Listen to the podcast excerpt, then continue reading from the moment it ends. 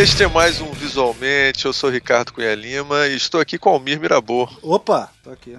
Gente, a gente fez um programa sobre o tema, o tema de todos os temas no design, cadeiras. Caraca, mano, depois de, de, um clamor popular, né, de vários pedidos ao longo de vários anos, pessoas falando sobre esse, esse podcast de cadeiras, a gente resolveu fazer um outro para vocês terem dois para ouvir agora, entendeu? Pessoas que mal informadas, esse, esse é a segunda vez que o podcast, agora visualmente, fala sobre cadeira. Não, é o seguinte, o primeiro tem uma hora e meia, agora a gente fez um outro de duas horas e meia sobre cadeira. editado, editado. Editão, editão pra não ficar muito grande, cara. Foda. Então agora vocês vão poder comentar bastante, falar bastante tudo que vocês acham sobre o programa de cadeira, entendeu?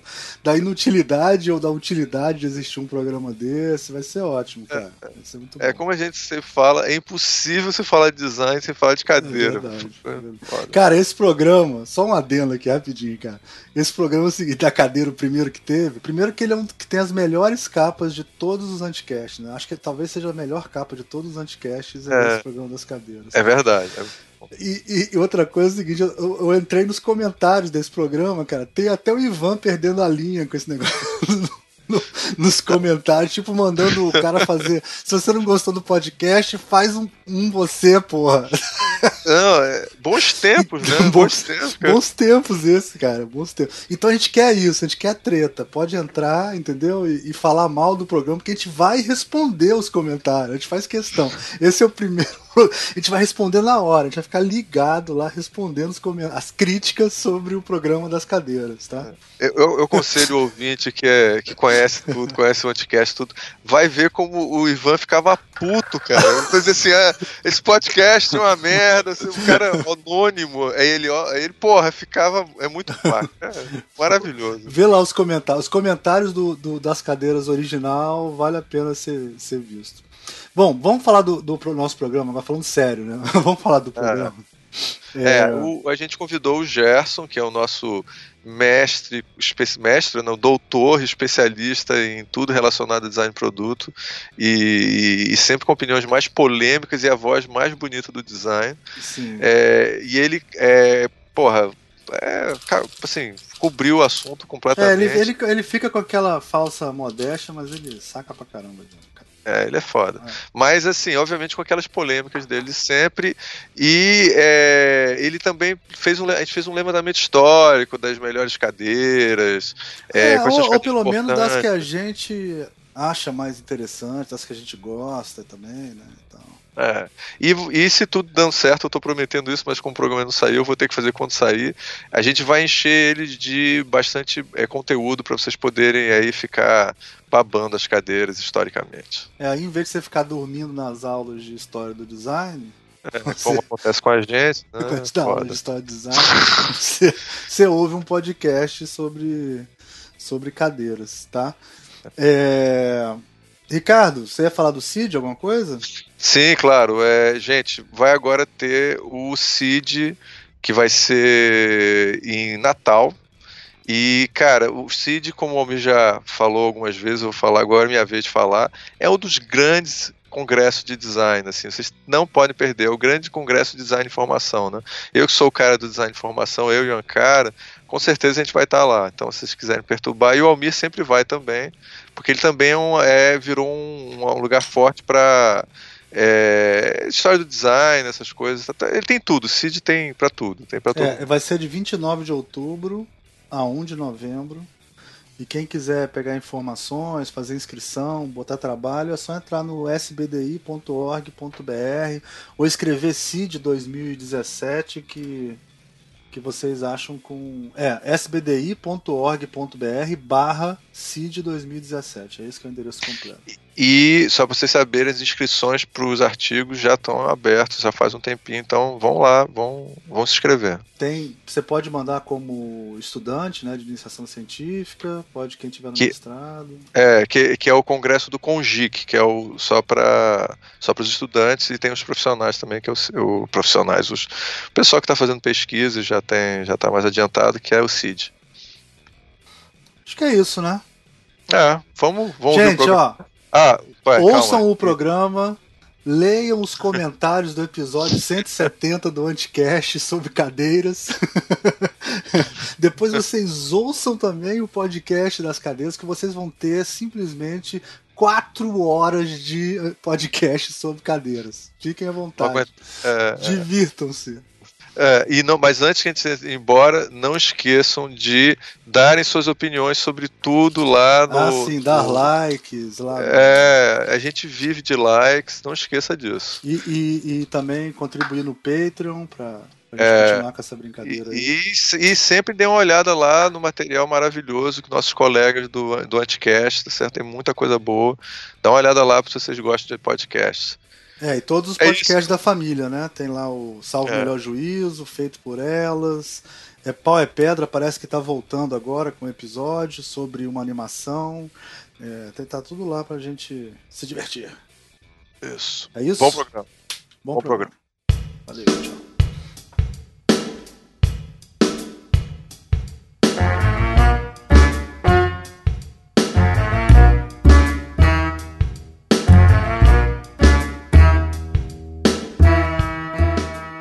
Esse é mais um Visualmente, eu sou Almir Mirabô e hoje a gente vai fazer mais um programa da série Design Essencial, que é aquele programinha que a gente conversa sobre é, o que um designer, um estudante de design precisa saber sobre algum assunto, né? tipo um kit de sobrevivência, assim, sobre assuntos.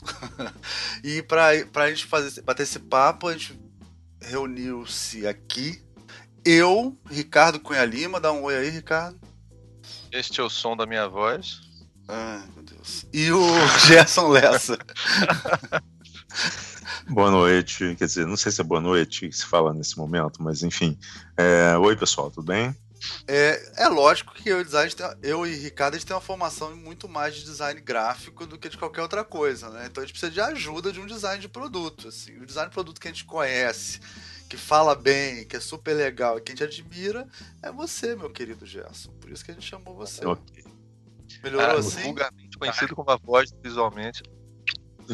Detalhe, o detalhe é o seguinte, que eu na verdade tem um problema aí que preciso consertar. É, eu não sou designer de produto, né? Eu sou professor, professor. de design de produto, sim. que é outra coisa completamente diferente, né? Sim, sim. É verdade. Seguindo a tradição de daquilo, né? De quem não sabe fazer ensina. né? Todo mundo... Eu também sigo essa tradição. Aula de tipografia. Você tem a menor ideia do que seja tipo, né? Exatamente o mesmo caso, caso meu. Não tenho a menor ideia do que seja produto, mas tô lá ensinando. tô lá ensinando. Exatamente isso. Bom, então vamos lá, vamos sobre cadeiras. Uma vez que a gente não sabe nada sobre cadeiras, vamos falar sobre cadeiras. Né? Então, mas a gente sabe o mínimo para virar professor. É isso que os alunos precisam, cara, entendeu? então vamos começar com a primeira pergunta aqui. Eu vou começar com a pergunta bem fácil, tá, Gerson? Para você não se sentir uhum. constrangido, tá? Ah, Gerson, tá. o que, que é uma cadeira? Como você definiria uma ah, cadeira? Sim. É uma pergunta bastante simples, né? A pergunta realmente é tão simples que é melhor nem responder, deixar para cada um né, dos ouvintes é, dar a sua própria resposta, porque ela é tão óbvia, né, tão banal. Como é que a gente define o que é uma cadeira, Almir? Que, que pergunta capciosa é essa, né? O que é uma cadeira? Não, não tenho a menor ideia o que é uma cadeira. Quer dizer, qual é o limite da cadeira? Quer dizer, né? Vamos começar assim. O que que, quando é que a da, quando é que a cadeira deixa de ser uma cadeira e vira um banco, por exemplo? Teria por aí, mais ou menos a gente conseguiria achar sim, essa resposta. Sim, ou, ou, ou por que que é, é, essa pergunta, sabe como é que ela veio pra minha cabeça? Eu vou contar essa história aqui. Vocês assistiram A Paixão de Cristo? Do Mel Gibson? Uh, não, não. Tem uma, não sei se vocês vão lembrar, tem uma cena que Jesus Cristo inventa a cadeira. Não sei se vocês viram, é incrível essa cena. Não, é uma não, cena não incrível.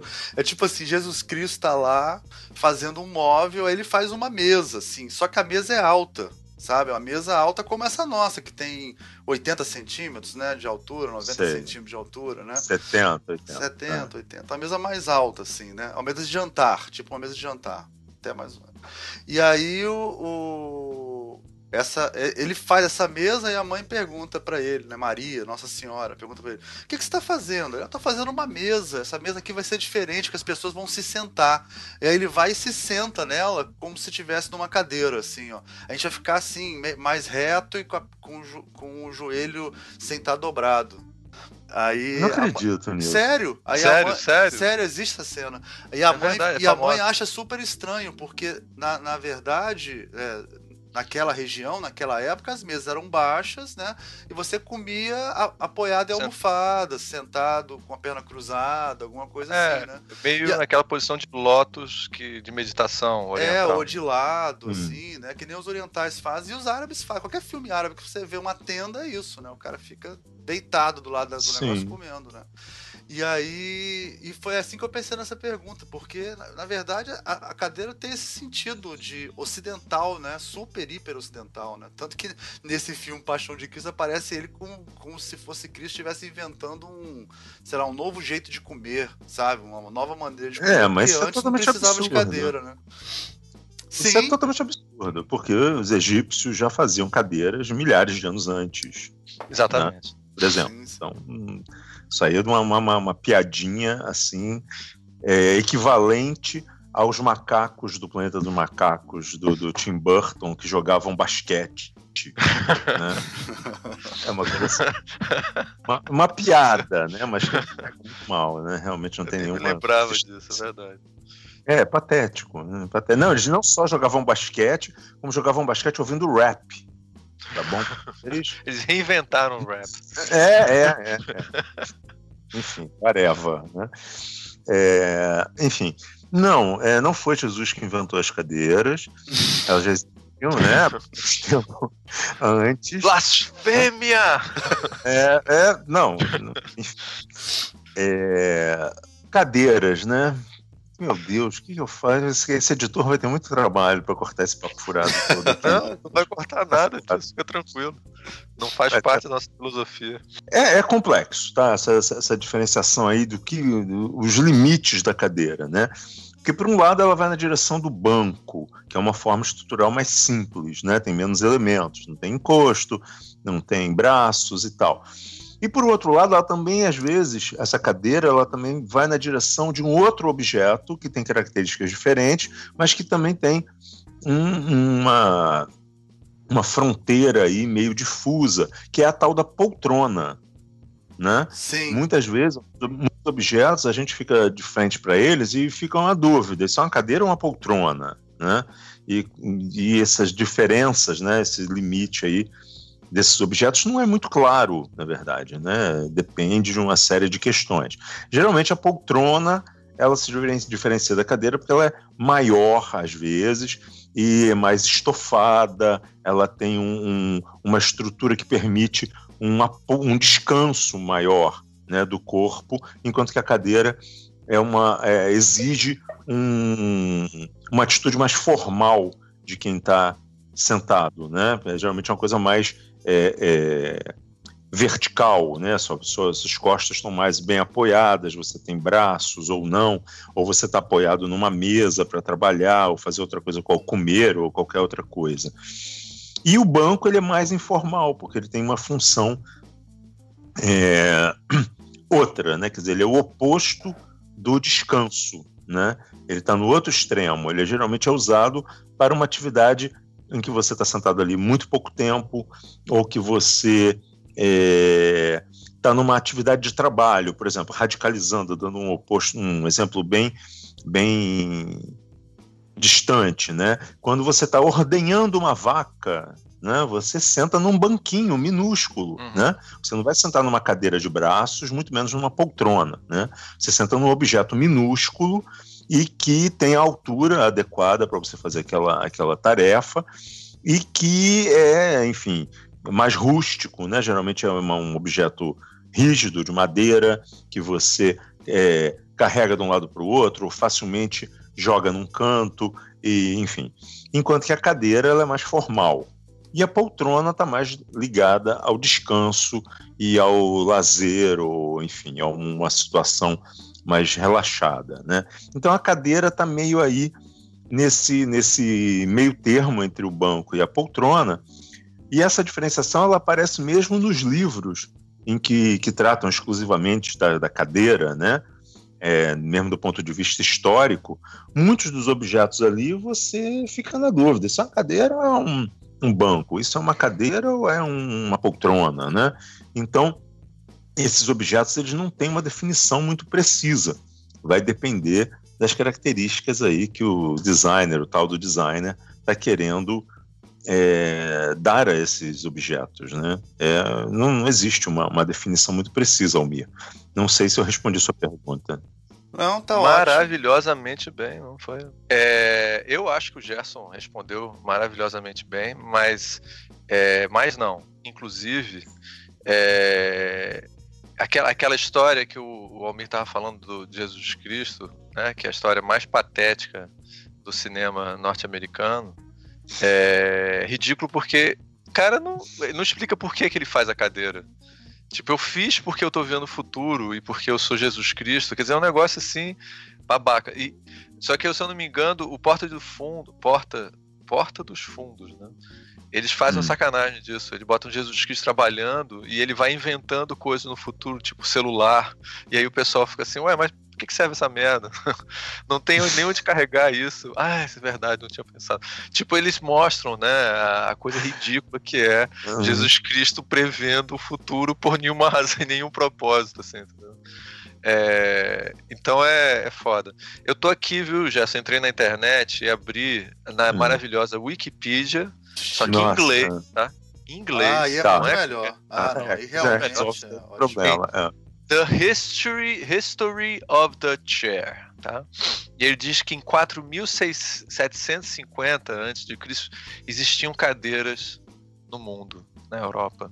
E de fato ele mostra que os egípcios, como você colocou muito bem, já tinham cadeiras, inclusive tronos maravilhosos de Sim, ouro. Sim, os chineses também. Os chineses né? também.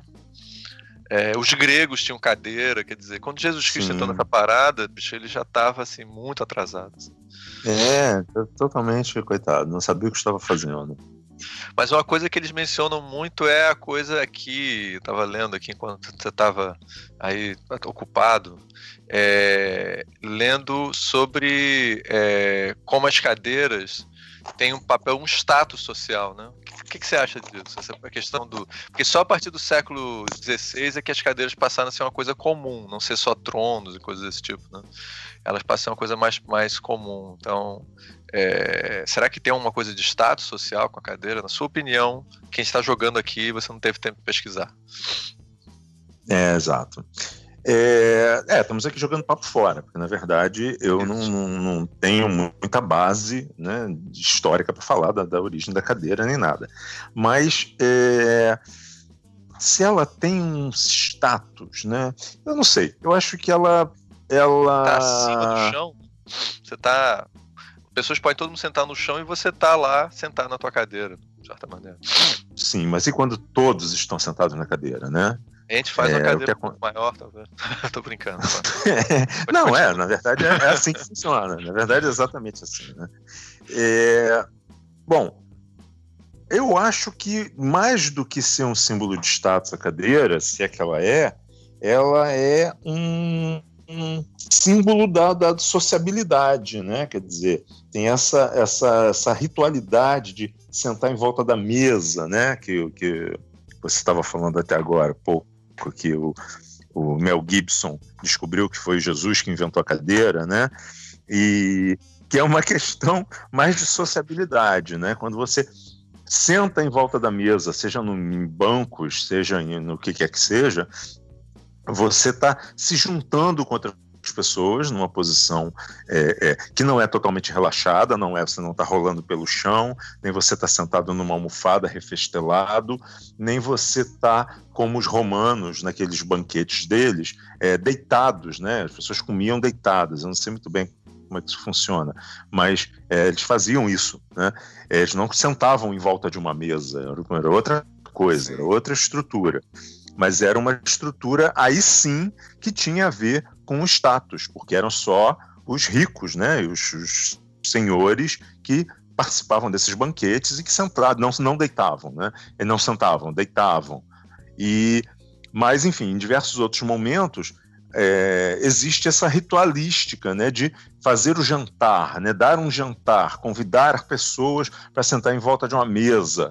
E essas pessoas estão ali numa situação de destaque, né? não só participando da, do, da festa, enquanto que os.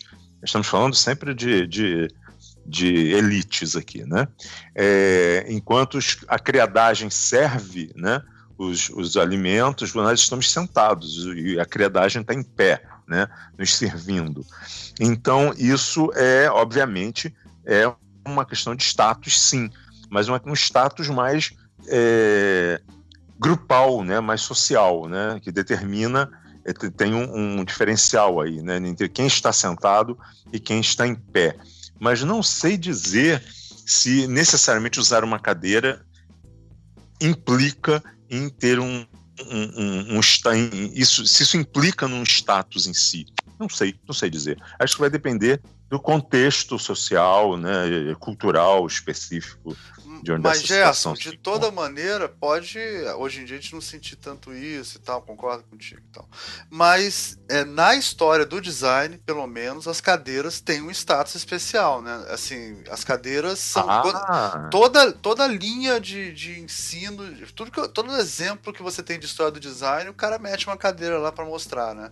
E normalmente a cadeira tem Sim. um nome, né? Ela, ela é, é, um sujeito a cadeira, né? Ela nunca é, ela nunca é um, um objeto, ela geralmente tem o nome de alguém ainda, né? Assim, é, muitas. Ah, né? é, às vezes, é. nem sempre. Nem é, sempre, nem sempre. Tem, Mas é. aí, aí a gente já entra numa outra coisa, Almir, que é uma coisa muito curiosa com relação às cadeiras, é que elas, mais do que ser um símbolo de status no uso, ela é um símbolo de status no design e na produção, né? Quer dizer, é, é, ela é um fetiche, na verdade, né? O, os grandes designers, os grandes arquitetos e tudo mais, inclusive na história do design, a maior parte das cadeiras tidas como famosas, as grandes cadeiras, não foram feitas por designers da, da, com uma formação específica de design de produto, mas sim por arquitetos, né? Sim. É, que faziam design de produtos também, faziam arquitetura, faziam é, é, decoração de ambientes e tudo mais. É, e, e não sei como muito bem, né?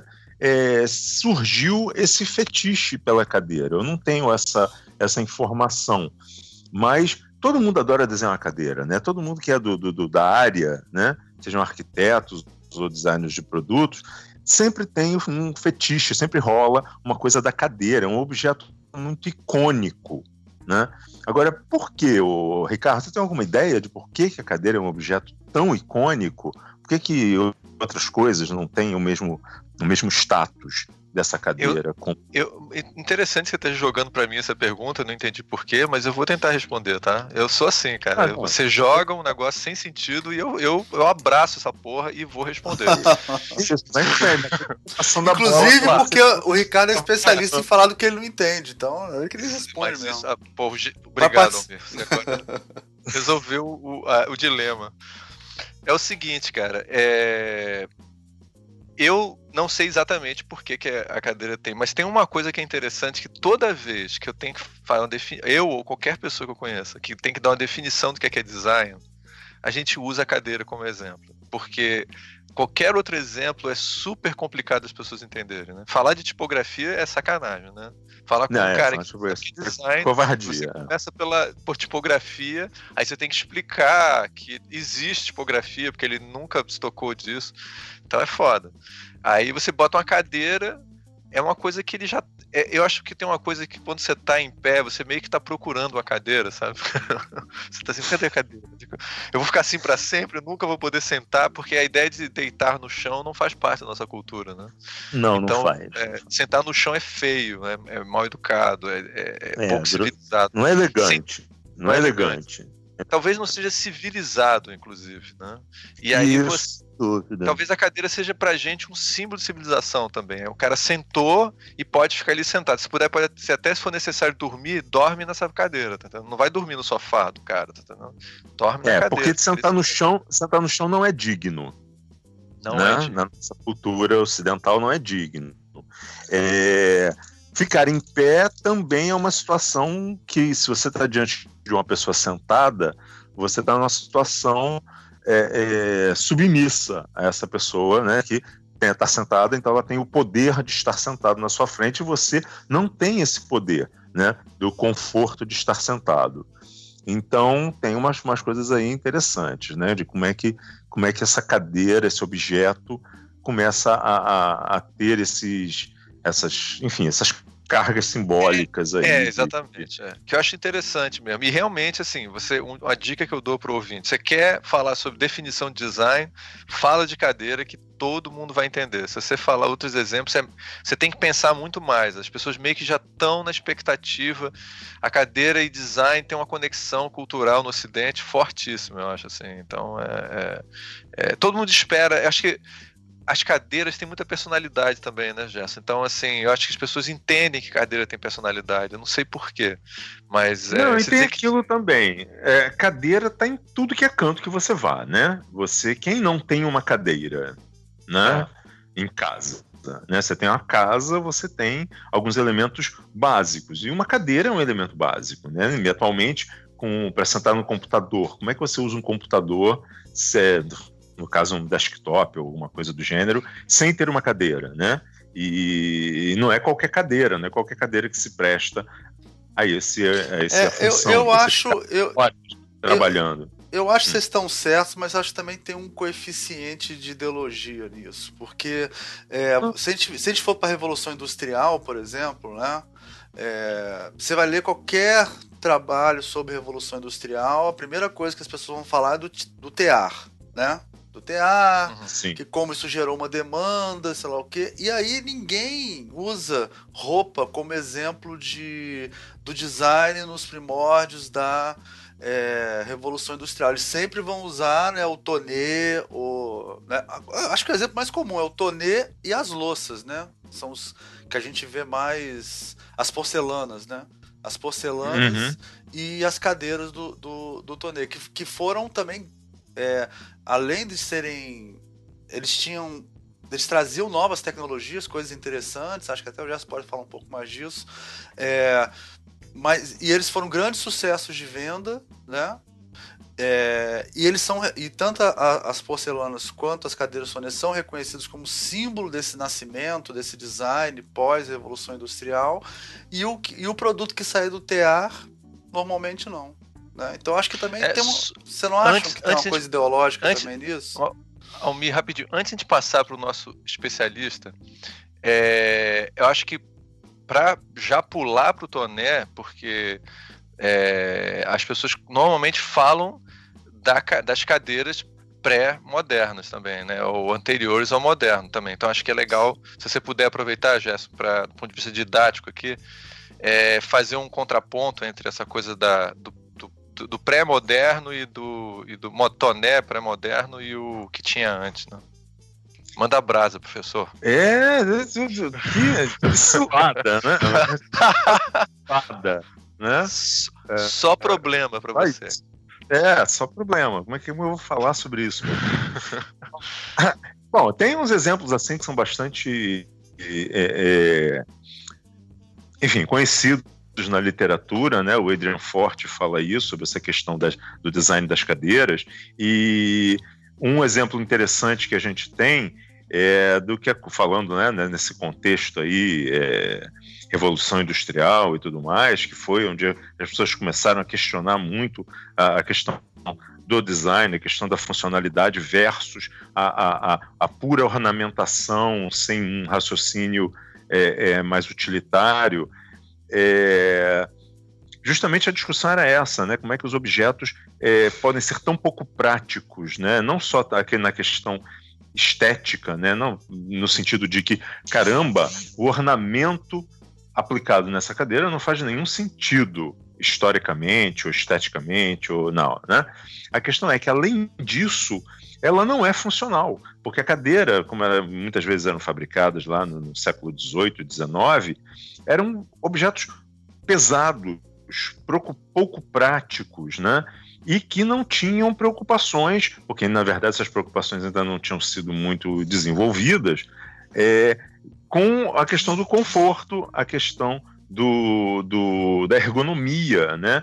A cadeira ela tinha uma função muito mais simbólica né, de ser um objeto extremamente ornado, que remetia àquela coisa do trono, né, com toda aquela ornamentação, uh, do que, na verdade, as pessoas não estavam preocupadas se era confortável ficar sentado naquela cadeira ou não, se aquela cadeira era fácil de fazer manutenção nela, era fácil manter limpa, ninguém tinha essa preocupação porque, é, na verdade, quem tinha esses objetos muito elaborados tinham criados, né? Então mandava a criadagem limpar a cadeira, dane-se, né? Ninguém tem nada com isso, né?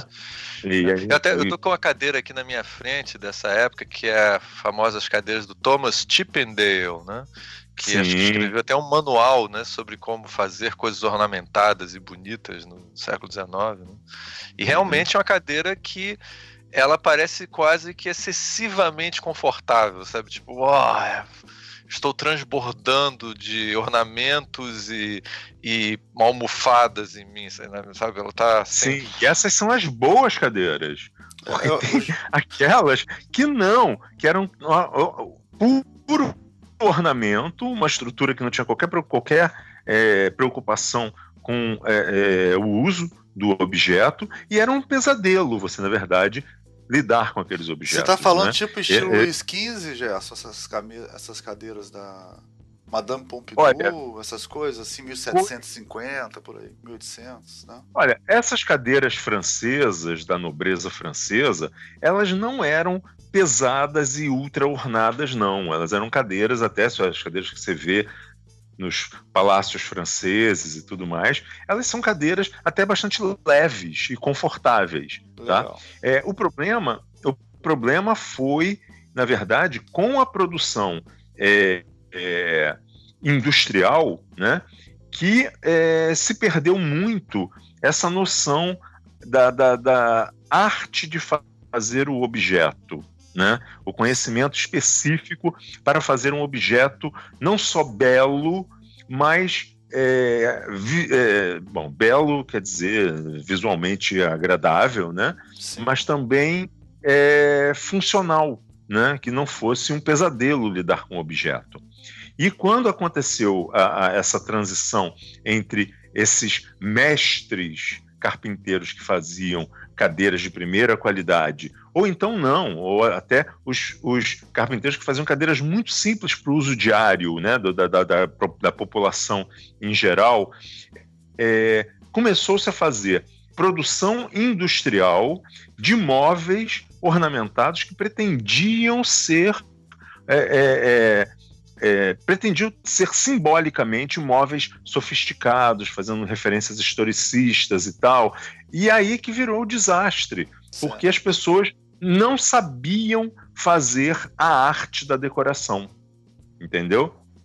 E isso é que o, o, o problema que algumas pessoas, alguns autores têm, é justamente saber fazer essa diferenciação, porque coloca-se o, o ornamento como uma coisa ruim, né? sem, se sem fazer uma diferenciação entre o ornamento bem feito e o ornamento mal feito. Né? Quando o ornamento é mal feito, aí é que é o problema. Né? Realmente é um desastre, não só é, é, no uso, mas visualmente também. Né? E foi esse o grande problema que se, que se comentava né, no próprio século XIX, os críticos da produção industrial, como nosso amigo Morris exatamente, é, que o Morris começa justamente a fazer o oposto, né? Ele começa a, a, a fazer uma crítica a esse mau design, né? Onde não se sabe, onde se faz ornamento sem saber fazer, né? E ele diz que é necessário saber fazer o ornamento, tá? E de preferência pouco ornamento, que o pouco ornamento é que é legal. Ninguém pode dizer, o, o, disse comumente que o, o Morris era contra o ornamento. Não, era contra o ornamento mal feito, porque tudo que ele fazia era ainda extremamente ornamentado. Né? Quando eu mostro fotos do trabalho do, do, do Morris, do William Morris, para os meus alunos, assim, e digo: olha, isso é super pouco ornamentado, eles morrem de rir, porque na verdade é extremamente ornamentado. Né?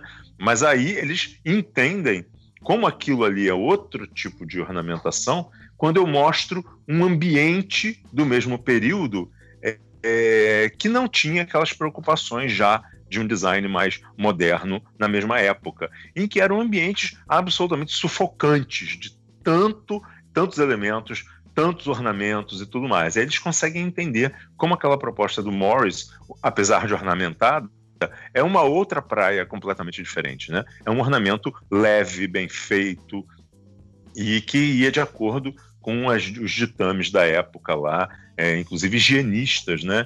De que os ambientes deviam ser é, é, não não como se fala quando os objetos, quando o ambiente é cheio de coisas assim, é, é atravancados, não atra essa palavra. É, é, é. Eu queria uma palavra mais bonita, mas não achei. Ah. É, eu acho que é legal dar uma amarradinha aqui, porque a gente começou falando dessa parte simbólica da cadeira, né? Que ela era uma, uma num certo momento, sempre voltado para uma elite, né? Então aí tinham cadeiras maravilhosas, Luiz XV, aquele, aquele, aquele, aquele, tudo feito por artesões maravilhosos, né? É, é, que aprenderam com os pais e com os avós aquela técnica e tal. E isso cria na cadeira todo um simbolismo, ela se torna um símbolo de algo. Né? Ela, remete, ela, ela, passa a carregar essa carga icônica, né? que num certo momento, quando começa a ser vendida para. Primeiro deve ter sido para alta burguesia, depois para burguesia, depois para o povo, né? Em quantidades maiores é, essa qualidade não, não, não vai se reproduzir da maneira que era antes, né? Um pouco nesse sentido, né? Da cadeira, ela, ela talvez essa coisa ideológica da cadeira também tem, venha dessa origem, né? Dessa coisa dela ter sido uma coisa que é, a população em geral pôde abraçar num certo momento lá do século, sei lá, 18, ah, né? Eu, que, eu, queria, eu queria mencionar uma coisa, viu, Gerson? Desculpa, não sei se você ia falar hum. agora, mas é que eu uso como exemplo. É... Não, não ia falar nada. é, eu uso como exemplo. É, você está me desconcentrando, Gerson. Só você está pensando perto, eu estou ficando desconcentrado. Okay. É o seguinte: é, o, tem uma história que eu achei interessante, teve uma universidade aqui, para a pessoa entender o que, que é, porque aqui a gente não tem essa coisa da tradição forte no Brasil, a coisa das tradições milenares, não, não tem, né? A gente não tem essa coisa, impossível, não, não, não tem como. Né? A gente não se conecta com a cultura indígena, então não tem como ser, né? E aí, a, na Inglaterra tinha uma universidade que estava com uma igreja, dentro da universidade tem são universidades que existem desde da, da, da, Idade Média então tinha, tem uhum. igreja dentro da, da, universidade tem uma capela enorme lá então. e aí o teto da, da igreja estava começando a apodrecer aí no mundo moderno, né, as pessoas ficam assim, bem, vamos chamar um engenheiro para poder resolver esse problema. Aí chamaram o pessoal do departamento de, departamento de engenharia para poder ver o teto. Aí o cara chegou à conclusão que aquilo ali tinha que arranjar um pinho, tá certo, especial para aquilo. Aí o pessoal, bem, então eu imagino que na floresta aqui próximo, da, tem, tem uma, tinha uma floresta dentro da universidade também. Então na floresta da universidade é, o, o deve ter esse pinho. Aí eles foram e procuraram o, o, Woodman, como se diz em inglês, eu não sei como é que chama aqui no Brasil o cara que toma conta da floresta, né? É o, o hum. não sei, floresteiro, não sei. Guarda florestal, alguma coisa assim. Guarda florestal, não, não, não. não. Tipo, Zé Colmeia, essas coisas, não, não tava pensando nisso, não. É, e aí ele é um cara que toma conta da floresta. Esse o cara. Agronegócio. Não, não é, não é. Não, é. não, é, o, é o Woodman que ele chama em inglês. É o, é o cara que é, toma conta, poda as árvores e toma conta das árvores, a árvore tá podre, ele corta e tal. E aí ele tem que tomar conta daquilo que faz parte daquela instituição, aquele espaço ali. E aí uhum. esse cara. É, problemas é, de primeiro mundo, Ricardo. Aqui exatamente. É de, de, culturas milenários também. Né? Na Índia também eles são milenários, têm problemas diferentes, não são primeiro mundo. Né? É, aí eles estão lá. Entendi. É, você não entendeu a Índia? Não, eles também devem ter problemas não, de milhares. Entendi, falei que eu entendi. Obrigado, Gerson. Sabe como eu fico tranquilo, assim, que eu, eu não falei besteira. E aí o seguinte, a, a, aí eles estão lá é, nesse problema, e o cara, na realidade, a família dele, tá lá há milhares de anos, milhares, assim, centenas de anos. Né? Ele tem lá, eles continuam tendo alguém da família sempre tá fazendo essa função lá. Eles há, há 100 anos, sei lá, já tinham cortado as madeiras para o teto da. E eles estavam só esperando a, o teto da, da igreja ficar podre, porque a madeira já estava lá pronta. Porque de tanto, em 200 e 200 anos, sabe? A, eles sabem que o negócio fica podre. E, então é interessante que aqueles. O mundo ficou moderno, o modernismo tomou conta do mundo, a, a, a vida industrial tomou conta do mundo e, a, e, de certa maneira, apagou a relação da tradição do passado. Mas o cara lá ainda está vivendo na, na, numa relação é, quase atemporal, assim, né?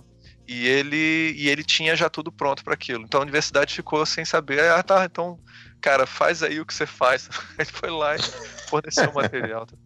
Então, é, você vê essa ruptura né, na história do design, uma tentativa de ruptura com isso. É, né? Porque isso, na verdade, não é o design que faz isso, né? O que faz, quem fez isso foi o industrialismo, né? O industrialismo que rompeu todas as ligações com os processos de, de, de, de as relações de, de, de, fabricação né, e de acesso aos objetos todos. Né? Então, é, a partir dessa a, a, da alteração dessas relações é que vai nascer o design, que vai nascer é, é, é, quer dizer, perdão, tá? Acabei de falar uma coisa que eu, eu não concordo com o que eu acabei de falar. Tá? É, não, eu não acho isso, na verdade. Mas enfim. Mas é. é, é o, design moderno, design moderno, design moderno. É, exatamente, que vai levar esse industrialismo do século XVIII e XIX é que vai levar como, como uma consequência das suas ambições e das suas ações ao desenvolvimento do design moderno, né? É, que é quando que é quando os arquitetos e os digamos assim é, enfim os, os, os é, profissionais autônomos, né, que trabalhavam para é, construir é, ou projetar objetos para essa indústria inicial, eles começam a entender que o futuro pertence à industrialização, pertence ao industrialismo. Então, é, o que eles fazem, até como uma estratégia de sobrevivência, é se adequar aos, aos, às necessidades da industrialização, né? as necessidades da produção em massa e do consumo de massa também, né? Então, é assim, é uma coisa que eu até já ouvi, acho a coisa colocada nesse termo, claro que é um, um é um exagero, mas é, já ouvi textos em que se fala que os designers, na verdade, são uns capachos do industrialismo, né? Porque eles correm atrás do industrialismo tentando encontrar um nicho para si nessa, nessa loucura industrial. De que maneira? É, atendendo aos desejos do industrialismo, muitas vezes em detrimento dos consumidores e do meio ambiente e tudo mais. Né? Tem, tem essa, é, é, essa crítica aí ao nascimento do, do, do, design moderno, né? Isso é uma ideia que eu nunca tinha ouvido antes, mas ela, claro que no caso do, do, do design que é, é, é, muito bom e de qualidade e tal, beleza, mas talvez isso em alguns casos isso não seja completamente absurdo, né? Muitas vezes é, isso há uma há distorção em qualquer grande é, grande missão, né? Grande coisa, né? É capaz Sim, de fazer um é certo sentido, né? Sim, mas quando você olha é, toda, todo o trabalho que o modernismo fez em relação, inclusive, é, é, a partir do modernismo, o design passa a se chamar, ele muda de nome, né? Ele passa a se chamar design industrial, né? Por quê? Porque ele realmente ele segura na mão da indústria e tenta não, não quer soltar. Por quê? Porque é justamente a, a, a maneira de encontrar um lugar para si nesse processo industrial. Né? É justamente estar, é abraçar completamente a produção industrial. E como é que você faz isso? Você é obrigatoriamente é, é, é, é necessário, é obrigatório que você abandone as tradições. Né? Então, é, é por conta da, da construção em aço e em concreto que a tradição da escultura e do ornamento em pedra vão morrer. Né? Então, no, na, na, no final do século XIX, início do século XX, a, a cantearia sabia, né? Aqueles caras que iam lá esculpir, esculpiam a pedra, ou seja, o mármore, ou o granito, ou o que quer que seja, para fazer todos aqueles lindíssimos ornamentos que a gente vê nos prédios ecléticos do século XIX, do início do século XX, é, essas pessoas perdem o emprego, essas profissões deixam de existir. Né? E por conta de quê? Por conta de que a linguagem que eles desenvolviam com essas técnicas deixou de ser a, favorecida pelo modernismo. Por quê? Porque ao modernismo interessava é, os processos industriais, né? a construção com processos modernos, industriais, do novo tempo. Enfim, ninguém pode dizer que, eles, que o modernismo estava errado em tomar essa, essa, essa postura. Né? Estava muito certo, porque é, negar esse, esse industrialismo seria suicídio e seria enfiar a cabeça na areia, né? que não é o caso. Né? Mas é, essas coisas estão atreladas, né? estão todas atreladas. Né? O a, a, surgimento de tecnologias e a morte de outras tecnologias que existiam é, antes. Eu, eu achei, achei muito bom você falar disso. Achei muito bom você falar disso, Gerson.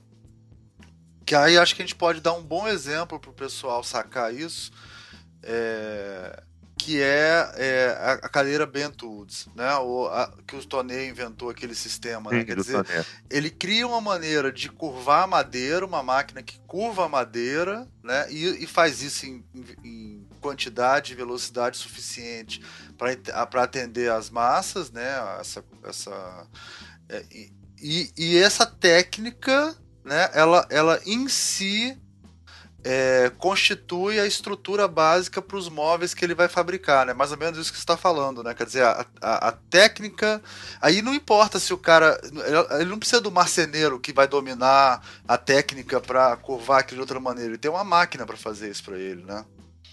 Sim, exatamente. É, uma, uma coisa que, que é interessante é que os industriais né, do século XIX eles tinham um problema. Né? A, a grande tendência né, durante todo o século XIX, invadindo o século XX, era o ornamento. Né? Ornamento, tem até um, um, arquiteto que agora não vou lembrar o nome dele, como sempre, minha memória é péssima, mas que ele, ele dizia que é, o ornamento é apesar é aquela, aquele elemento da arquitetura que é absolutamente que apesar de ser absolutamente inútil é a parte mais importante da arquitetura é o, o contrassenso né ele não tem é absolutamente inútil mas é a parte mais importante né? Então, é, os industriais se viam com problema, porque para os caras fazerem um, um, objeto ornamentado, isso tomava um tempo enorme e eram necessários profissionais muito especializados e caríssimos. Né? E isso é justamente a, o oposto da definição da produção industrial. Né? E é um momento em que os caras estão desesperadamente procurando maneiras de reproduzir industrialmente o trabalho que era feito manualmente. Né? Inclusive aí, botando um pouco, a, a, é, é, puxando um pouco a brasa para minha sardinha, é nessa, justamente nesse, nesse, nessa, né, ao lidar com esse problema, ao tentar encontrar uma solução para esse problema, que surgem os materiais plásticos no século XIX, porque era uma maneira de você reproduzir os ornamentos a partir de um molde sem precisar contar com o trabalho manual, a não ser para fazer o molde. Hum, né? Então, é, é, é, inclusive tem materiais do século XIX que imitam madeira, são materiais plásticos, né, naturais, que imitam a madeira entalhada, né, porque são materiais que são moldáveis e que tem toda aquela cara de ornamento do século XIX e tudo mais, aquele ornamento eclético, neoclássico, neogótico, o que quer que seja, e que é, imitavam, tinham o propósito justamente de imitar o trabalho feito à mão, no caso no entalhe da madeira, que era um material mais amplamente usado, né, para fazer móveis e utensílios domésticos, né, era a madeira, né.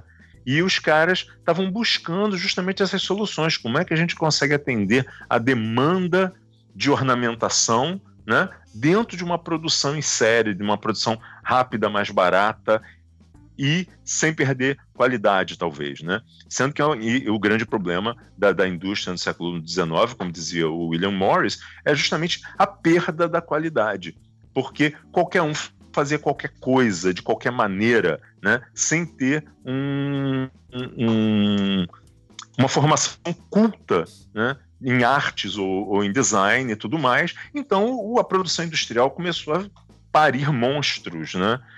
É, é, que foi o que foi exibido lá na exposição de 1851, que foi, foi os grandes, a, a grande crítica né, aos objetos expostos em 1851, justamente era a baixíssima qualidade é, de design, no caso eles se referiam na época como qualidade artística né, dos objetos, mas a gente entenderia hoje isso, a baixa, a baixa qualidade do design praticado por essas indústrias, né, pela, pela, enfim, pela morte da tradição desses caras que aprendiam arte para fazer objetos, né, que isso desaparece um pouco na, na, na produção industrial em larga escala.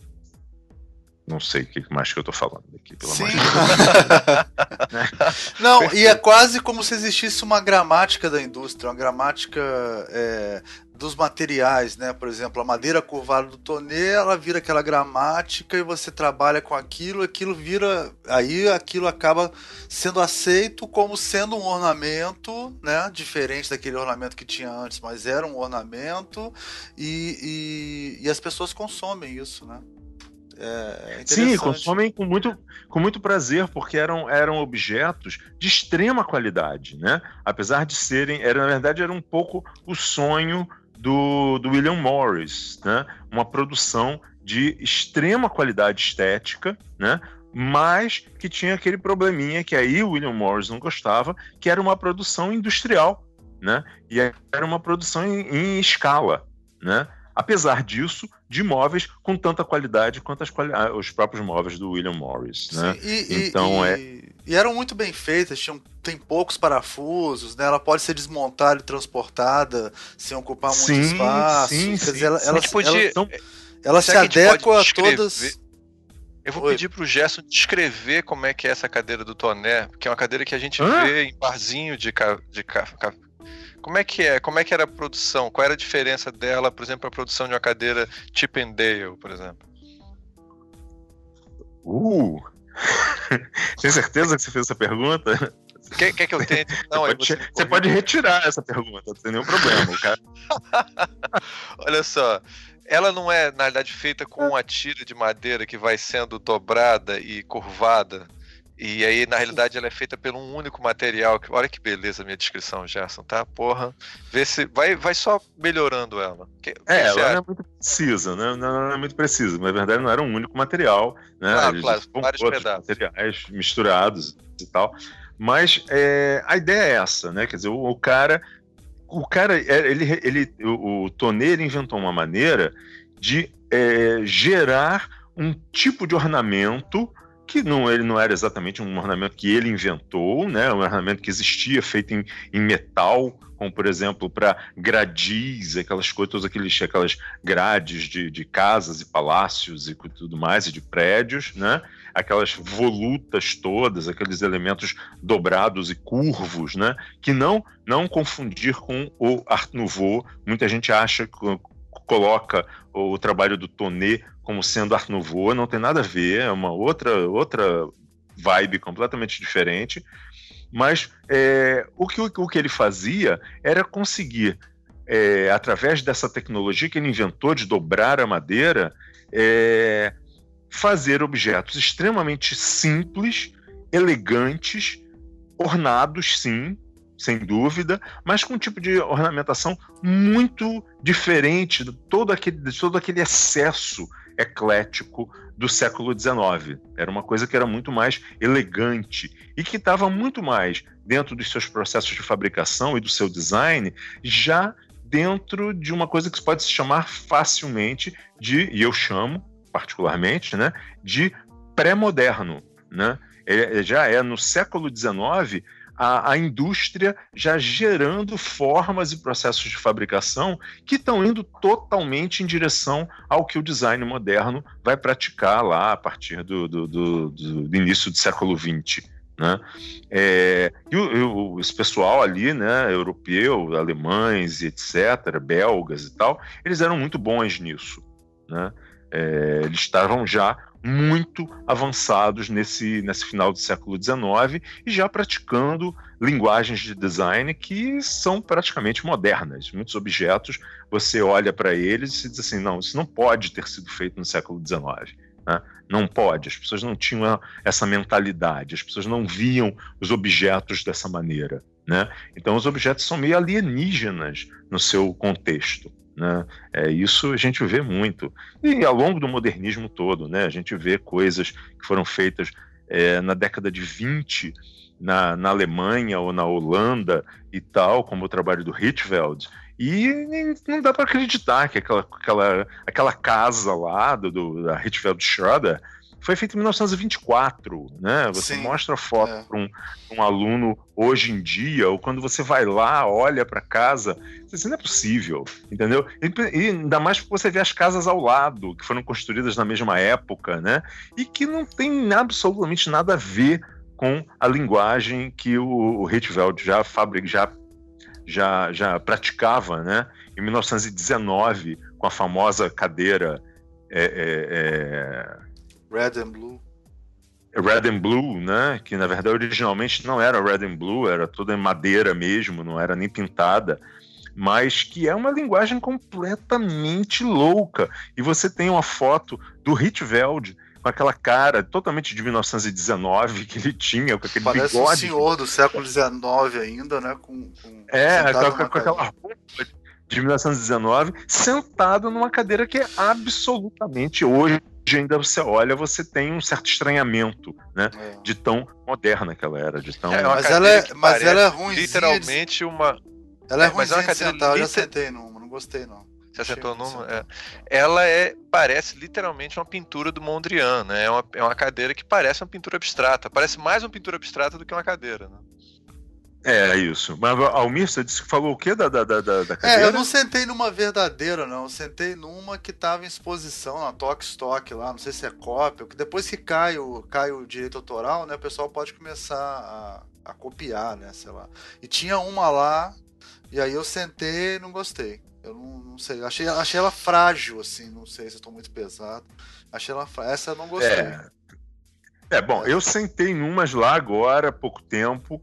É, tinha lá no, no, no, museu lá em, em, Utrecht, que é a cidade lá do, do, do, e que tinha todos os designs mais famosos deles para você experimentar, justamente. Ah, né? Você legal. pode sentar nelas. Não, muito legal. Você pode não só. Porque tem, tem lá as originais de época, que obviamente você não pode nem chegar perto, né? São, são objetos valiosíssimos. Mas tem essa fábrica que fabrica as cadeiras do Rietveld hoje em dia e você pode comprar as cadeiras, né? Feitas exatamente como elas eram feitas na época, é, como do, do, o design original. E nesse museu lá, é, você tinha elas todas em exposição e que você poderia experimentar. Então, você tem todas elas. Não, olha, a, a Red and Blue eu achei surpreendentemente confortável. Porque ela, você olhando para a foto dela, né, ela parece tudo menos é, confortável. É, né? É, é. Ela é, são duas tábuas e uns gravetos assim que você acha que aquilo é a coisa mais desconfortável do mundo. Para minha surpresa, discordando de você, Almir, eu achei extremamente confortável. Eu fiquei surpreso com. É, é, é, eu esperava assim uma coisa completamente horrível de se sentar. E não, eu achei muito confortável. E, porém, outras cadeiras dele que estavam lá é, eram impossíveis de sentar. Aquela Z, você assim... sentou na Z? A Z eu tenho curiosidade de sentar. Aquela não, que... a Z é absolutamente, é absolutamente normal também. É. Não tem. Tem uma outra que eu nunca consigo me lembrar o nome dela. Deixa eu ver se eu vejo aqui em algum lugar. É, e que, enfim, tá lá na casa, na, na, na, na Schroeder House mas é, eu não consegui sentar na casa porque era original, né? Da década de 20, ninguém pode chegar perto. Mas é, lá no museu eu sentei e não, não dá. É uma tudo bem, um belo experimento é, formal, né, construtivo e tal, mas impossível de sentar naquilo, né? Então é, tem essas coisas, né? Muitas vezes esses designs famosos e tão interessantes e tal, eles se prestam mais como obras de arte do que como objetos para o dia a dia, né? É aquele tipo de coisa. Você tem a cadeira na sua casa, aí você mostra para as visitas, super orgulhoso, olha a cadeira que eu tenho, só não senta. Não, não senta não, não senta, não senta. Não senta que né? vai estragar. Porque... É. é, não, não, não, é para sentar, exatamente. Né? Tem, você, tem você sentou na cadeira Berlim, que é uma cadeira toda em preto e branco e cinza, que é toda Parece uma cadeira desconstruída, né, para minha percepção pós-moderna. Ah, sim, assim. é, é, essa que eu tô falando, que ela é totalmente assimétrica, né? É. E, e, ela é impossível de sentar, não tem, assim, tem a menor condição. É, qualquer banquinho é mais. Qualquer banquinho de plástico é mais simpático de sentar do que aquela cadeira, né? Impossível. Mas é uma belíssima cadeira, né? Uma das mais belas que tem ali, mas não, não, não tem condição. Não dá e ela parece irmã realmente da, da Red and Blue, né? Porque ela é de 23 também, as duas, então é, é elas parecem que ele bolou na mesma época mesmo. É, ele não. Ele, segundo os livros que eu li sobre o trabalho dele, né? Que ele não, não ficava projetando por muito tempo, não. Entendeu? Era uma coisa super rápida, que ele botava mais a mão na massa e era no, no modelo ali que ele ia fazendo os ajustes da forma, do tamanho e, e pronto. Não tinha assim um, um método de sentar e ficar filosofando sobre a forma da cadeira, não. Ele meio que botava a mão na massa e ajeitava na hora o, o, que o modelo pedia. É um processo de design como qualquer outro, né? Também funciona em muitos casos. Não, né? Então, é, uma coisa que eu queria perguntar para você, Gerson, o que é que você acha, que é o seguinte: eu olhando essas cadeiras todas do Hitfeld, é, e eu não sei porque que essa minha essa minha percepção mais pós-moderna das coisas, assim, e talvez a gente possa falar um pouquinho melhor mais adiante sobre isso. Eu acho que essas cadeiras, tipo a Red and Blue e a cadeira Berlim, é, são muito diferentes, eu acho, da cadeira Zig Zag, que é de 34, que parece ter sido feito de encaixe de, de madeira, assim, maciça. Então parece uma coisa que me parece mais esses princípios do modernismo que a gente vai ver na Bauhaus, tá? É, ali me parece que essas cadeiras da, do Hitveld iniciais me parecem mais cadeiras conceituais, assim, tipo, olha, eu tô pegando princípios do neoplasticismo, do Mondrian e daquela coisa toda, do, do The Steel, The Style, sei lá, e eu tô aplicando Destel, em forma. Destel. Os holandeses Des... me corrigiram. Destel. É, é Destel. Destel, que lindo. Estranhíssimo, aí, né? Estranho, né? Muito estranho. É bonito, mas é estranho. E aí o Destel, eu vou falar Destil, tá? Porque aí o pessoal sabe. É, fala, E aí é falar errado. Destil. É. Eu vou falar Destil. Aí ele, ele, ele só parece. Ele tá incorporificando essa coisa, essa ideia de que a, a, abstração traz qualidade de vida para as pessoas, aquela coisa bem idealista né, do, dessa época, e não necessariamente preocupada com questões funcionais, talvez mais conceituais. Assim. O que, que você acha? Faz sentido? É, mais ou menos, porque é, na verdade essa associação entre o Hitveld e o The Steel, ou The Stel, como eles falam, é, não aconteceu necessariamente assim.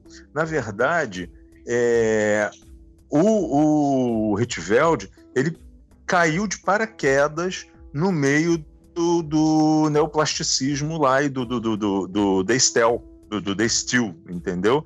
Ele, na verdade, não fazia parte do grupo, tá? É, e quando ele fez o trabalho, por exemplo, a famosa cadeira, né, que depois veio se chamar Red and Blue, porque ela originalmente não tinha cor nenhuma, ela era só madeira, é, ele não tinha nenhuma relação com o grupo, nem, nem conhecia o pessoal, entendeu? Então a cadeira só virou red and blue, quer dizer, que são as cores é, é, essenciais do trabalho do. do, do não, aquele menino. Do Ritveld? Do Mondrian. Perdão, é porque ele depois que a cadeira estava pronta, a cadeira é de 1919, é, depois disso é que ele se junta com o pessoal do The Steel e aí para se é, é, mesclar no ambiente é que ele pinta a cadeira com aquelas cores. Sim. Entendeu? Tem, tem uma coisa é um pouco diferente. O, tra o trabalho conceitual dele na construção das cadeiras é independente do, do, do do do, do, do Steel, na verdade, do, do trabalho do Mondrian. É, como Entendeu? já disse uma pessoa muito mais sábia do que eu, me falou isso uma vez, é, estilos históricos são coisas feitas para facilitar o trabalho do historiador, não faz sentido nenhum. é, é, mais ou menos. mais ou menos. Mais ou menos. É, ok. Então. E, é... Diga. Não, fala você. Fala você fala então é uma coisa que eu não sei o que o Almir vai falar agora. Você quer falar alguma coisa, Almir? Eu tô pensando uma coisa para falar aqui.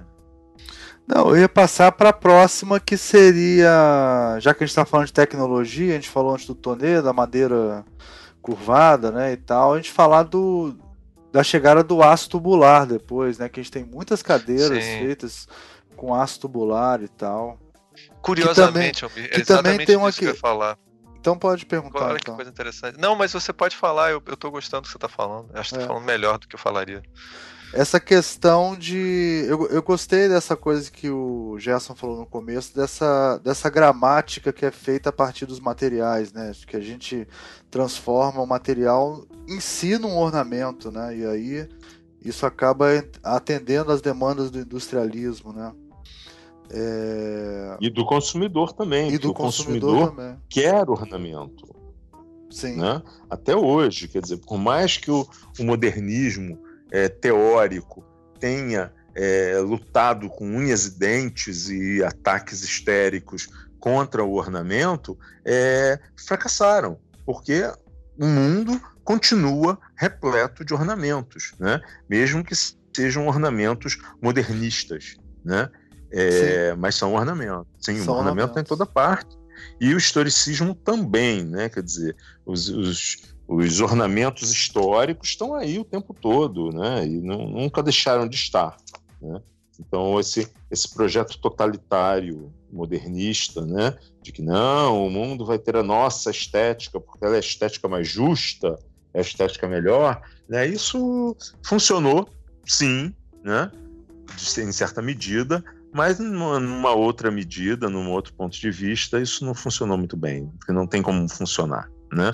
É, não tem e... como você ideologicamente eliminar uma prática é, milenar que vem Sim. diante da, desde antes das, das, das, desde as cavernas talvez, entendeu? Que existem que existe o ornamento, né? E você não pode por decreto ideológico dizer que não, não teremos mais ornamento. Que farão, né? Que farão os seres humanos normais sem ornamento. E, né? e, e, como se esse aço tubular cromadão lá com as tiras de couro, isso também não fosse um ornamento, né? Ou, ou, que não fosse, e que não fosse um estilo também, né? Porque você pega essas cadeiras, coloca uma do lado da outra, tem a poltrona que tem o mesmo estilo, tem a mesa que tem o mesmo estilo, né? A mesa de trabalho com o mesmo estilo. É, tudo baseado Sim. nesse material, né? Então, é, é, uma coisa também que eu queria perguntar para você sobre isso é que essa que a gente está falando é do, do Breuer, né? É a Vasile, né? Vassili. Né? É, Vassili. Ela, ela, ela tá entre a cadeira e a poltrona, né? Porque ela tem uma, você tem uma postura nela mais de poltrona, né? Do que de cadeira até. Né? Exatamente, né? exatamente. Apesar dela não ser exatamente a coisa mais confortável do mundo para você é, se relaxar ali. Também, né? também já sentei. Aquela... Também já sentei, achei super. Para mim, ela é apertada. Ela, ela, parece grande nas fotos, mas ela não é tão grande. Ela é pequena, na verdade, né? Ela não é larga. Não, na verdade, ela é grande, mas ela tem, um, ela tem um aproveitamento de espaço meio esquisito. Quer dizer, ela ocupa um espaço enorme no seu ambiente. Né? Mas ela tem isso, ela não é uma cadeira grande e confortável apesar de ocupar bastante espaço. Né? Gerson, tem uma coisa interessante. Fala, na minha casa, olhando para ela também. Ela, ela, ocupa o tamanho de uma de que uma grande poltrona ocuparia, mas na verdade ela é uma pequena cadeira. Ela tem esse, esse problema também, assim. Né? Mas acho curioso isso que ela, ela, você estava falando agora que as cadeiras é, estilo Chip and Dale, Luiz XV e tal, eram cadeiras que estavam querendo sugerir, né, uma certa status social e, de uma certa maneira, é, pensadores socialistas como William Morris e tal estavam querendo fazer cadeiras mais populares e conceitos mais populares. Mas a realidade, tanto do William Morris e me parece também de alguns modernistas, é fazer cadeira. Porque a Vassili é uma cadeira extremamente aristocrática, né? Porque é uma cadeira que não foi feita para você colocar numa casa que tem pouco espaço. Porque é uma cadeira super larga, ela é uma poltrona. E não é, é barata. Caríssima. Não é né? é barata, não é barata. Os materiais são caros, né? Metal tubular cromado é um produto, tudo bem, é um produto industrial, produzido em grandes quantidades, mas não é barato, né? O acabamento cromado, por exemplo, não é barato, né? Couro, né? Couro de verdade, couro grosso, não é um couro qualquer, como era usado na cadeira original. Também não é um produto barato, não, não é um material barato, né? Então o resultado final, somando aí o trabalho do designer, mais a mitologia toda, resulta sempre em cadeiras que é, ainda mais com a mitologia, né? E aí viram clássicos do design. Aí pronto, os preços vão, viram ficam sempre estratosféricos, né? E na verdade, e mesmo o próprio William Morris, é, lá no, no, ainda no século XIX, o próprio trabalho dele, que ele tinha todos aqueles conceitos socialistas, né? Contra a, opressão capitalista do operário, destruir a, que ia destruir a arte, a própria civilização e tudo mais, um discurso bastante panfletário assim. É, o produto dele não era um produto popular, não era um produto barato, né? Por quê? Porque era justamente feito no, na, na maneira oposta ao industrialismo, à mão, né? Por artesãos super é, é, qualificados e que levavam um tempo enorme para se obter aquele trabalho nos melhores materiais. Obviamente que isso é caro, né? Obviamente, né? É, e na, nenhum desses caras fez trabalho para as massas, nenhum deles. Né? A, a própria produção da Bauhaus, é, como a cadeira Vassili e vários outros exemplos que nós temos, é, tinham essa ideia né, de fazer móveis produzidos em massa que é, teriam uma beleza modernista, uma beleza industrial, estaria ao alcance de todos. Né? Então, é, a vida do proletariado é, adquiriria essa dimensão estética, sofisticada, né? Só que não, porque os móveis são caros e o, o, proletariado nunca pôde comprar aqueles móveis. Que a classe média muitas vezes não tem condição de comprar aqueles móveis. É né? verdade. É, porque são móveis caríssimos. Enfim, não tem. é, o que, a cadeira que eu acho que tem mais a ver essa coisa da, do aço tubular, né? Inclusive a coisa do aço, né? Porque é uma cadeira que é toda baseada numa estrutura de, de metal dobrado, né? É, tem que ser um material, tem que ser o aço, não pode ser qualquer, não pode ser qualquer é, metal, pra, senão a cadeira dobra, você senta nela, ela cai, tá, então tem que ser tudo materiais nobres, assim, né? Não, tem que ser um couro bom mesmo, se você senta, a você vai rasgar, tá entendendo? Então é, é, eu vejo uma que eu acho bem assim, é aquela do Mies van der Rohe, e, e, vários fizeram iguaizinhos, assim, né? Que é uma que é, é como se fosse um pedaço único, um tubo único que vai sendo dobrado, e, é, e você senta nela e tem dois tiras de couro para você sentar nela, né? E você Sim. se encostar nela. Que aquela parece o é a aproveitação aproveitamento perfeito dos materiais, assim, do, do ponto de vista da, da ideologia moderna, né? É, essa cadeira é, não tem como ser barata, não é possível, mesmo ela sendo simples, né? Simplicidade cara, né? É. Que que Na verdade, é, uma é, boa cadeira dura a vida inteira também, né? Quer dizer, é, porque claro. também uma cadeira, uma cadeira boa, ela pode durar 20 anos, né? Sei lá, dando um exemplo super exagerado aqui, uma cadeira de jacarandá que minha mãe comprou lá em Montes Claros há mil anos, sei lá, eu era criança, essa cadeira tava lá em casa já e ela vai durar o meu filho ainda, né? Ninguém vai aguentar mais olhar para ela, ela vai estar tá lá inteira ainda a cadeirinha de jacarandá. Então também tem isso, essa coisa da, de você comprar uma cadeira é para boa, é para a vida toda. Nesse sentido ela fica mais barata, né?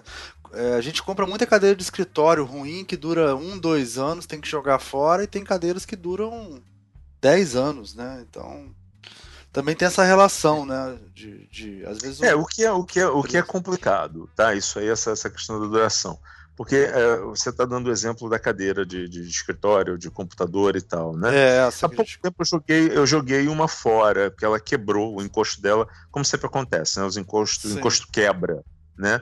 Aí eu, ah, que porcaria, eu gostava tanto dessa cadeira, né? Acabou, quebrou. Aí eu fui fazer para pensar quando foi que eu comprei essa cadeira. Aí eu comecei a ver, não, pera, eu morava naquele apartamento. Resultado, eu tinha aquela cadeira há 10 anos.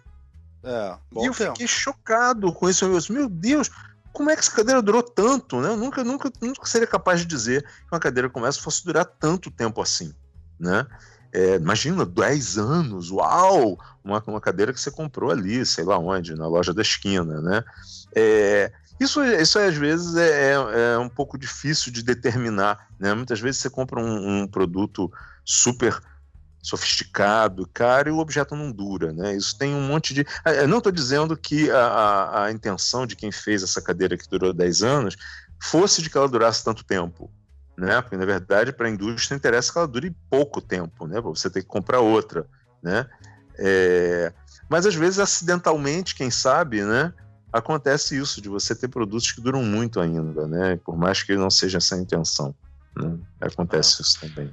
É, eu falei no sentido mesmo do, do custo-benefício, assim, se for uma coisa que você acredita que vai durar 20 anos, talvez valha a pena gastar mais dinheiro com isso do que essas cadeiras. Sim. É, é, eu não sei, a, as normais aqui em casa, a média é 3, 4 anos, no máximo, assim. Depois acaba a cadeira. A minha questão é o seguinte: será que a gente está fazendo. Hum. Eles muitas vezes estavam fazendo cadeiras que duram e são baratas, porque eu imagino que esse conceito não seja impossível de se fazer, tá? Uma Sim. cadeira que durável, mais barata, ou cadeiras para aristocracia mesmo. Que eu acho que talvez não, eu. A questão é a seguinte: que se a cadeira é barata, ela não precisa durar para sempre.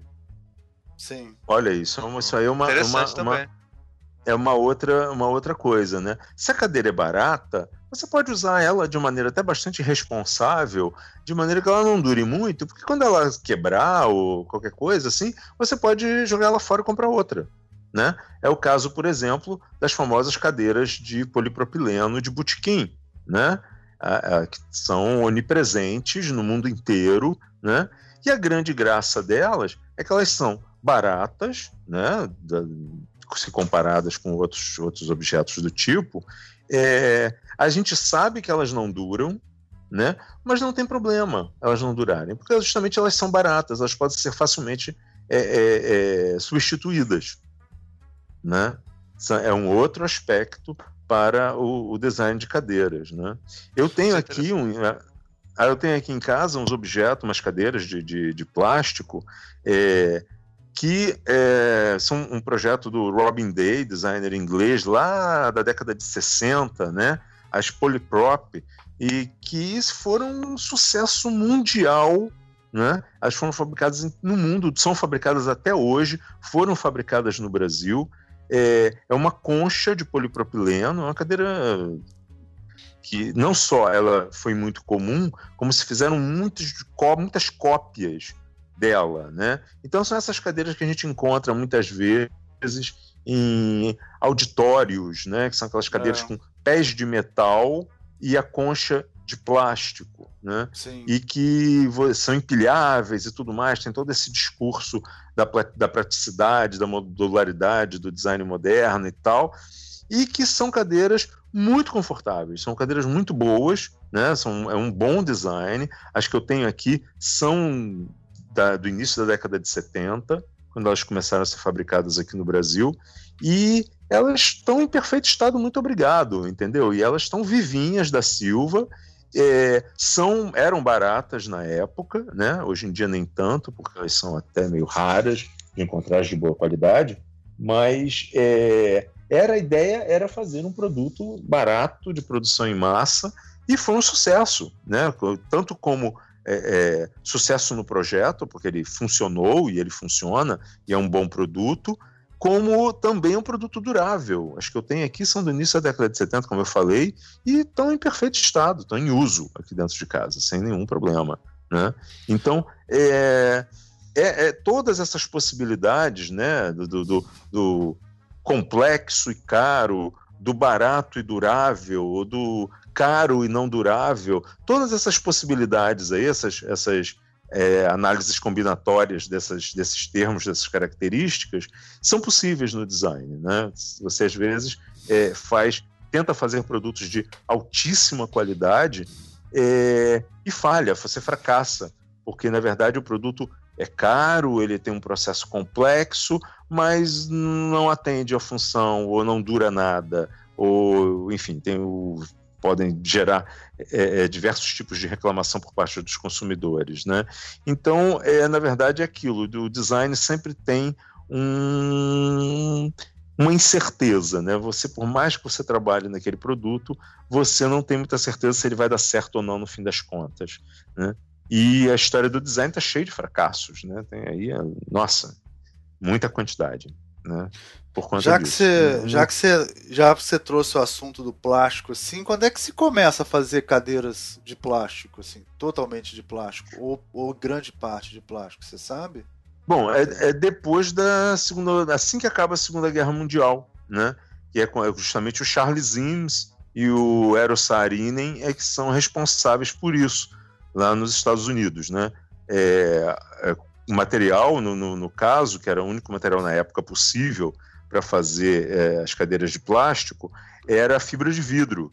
Né? Na verdade, fibra de vidro é um termo errado. Né? Na verdade, é, é resina de poliéster reforçada com fibra de vidro. Esse é é o nome do material. Né? Então, é, é, que foi um material desenvolvido durante a Segunda Guerra Mundial para fazer botes e conchas de radar. Né? Era um material novo estava sendo explorado dessa forma. E o, o, o Charles Imes e, e o Eero Saarinen estavam trabalhando na Marinha Americana com esses materiais e quando a, guerra, quando a guerra acaba, eles levam esses materiais para a produção de produtos civis, né, para o mercado.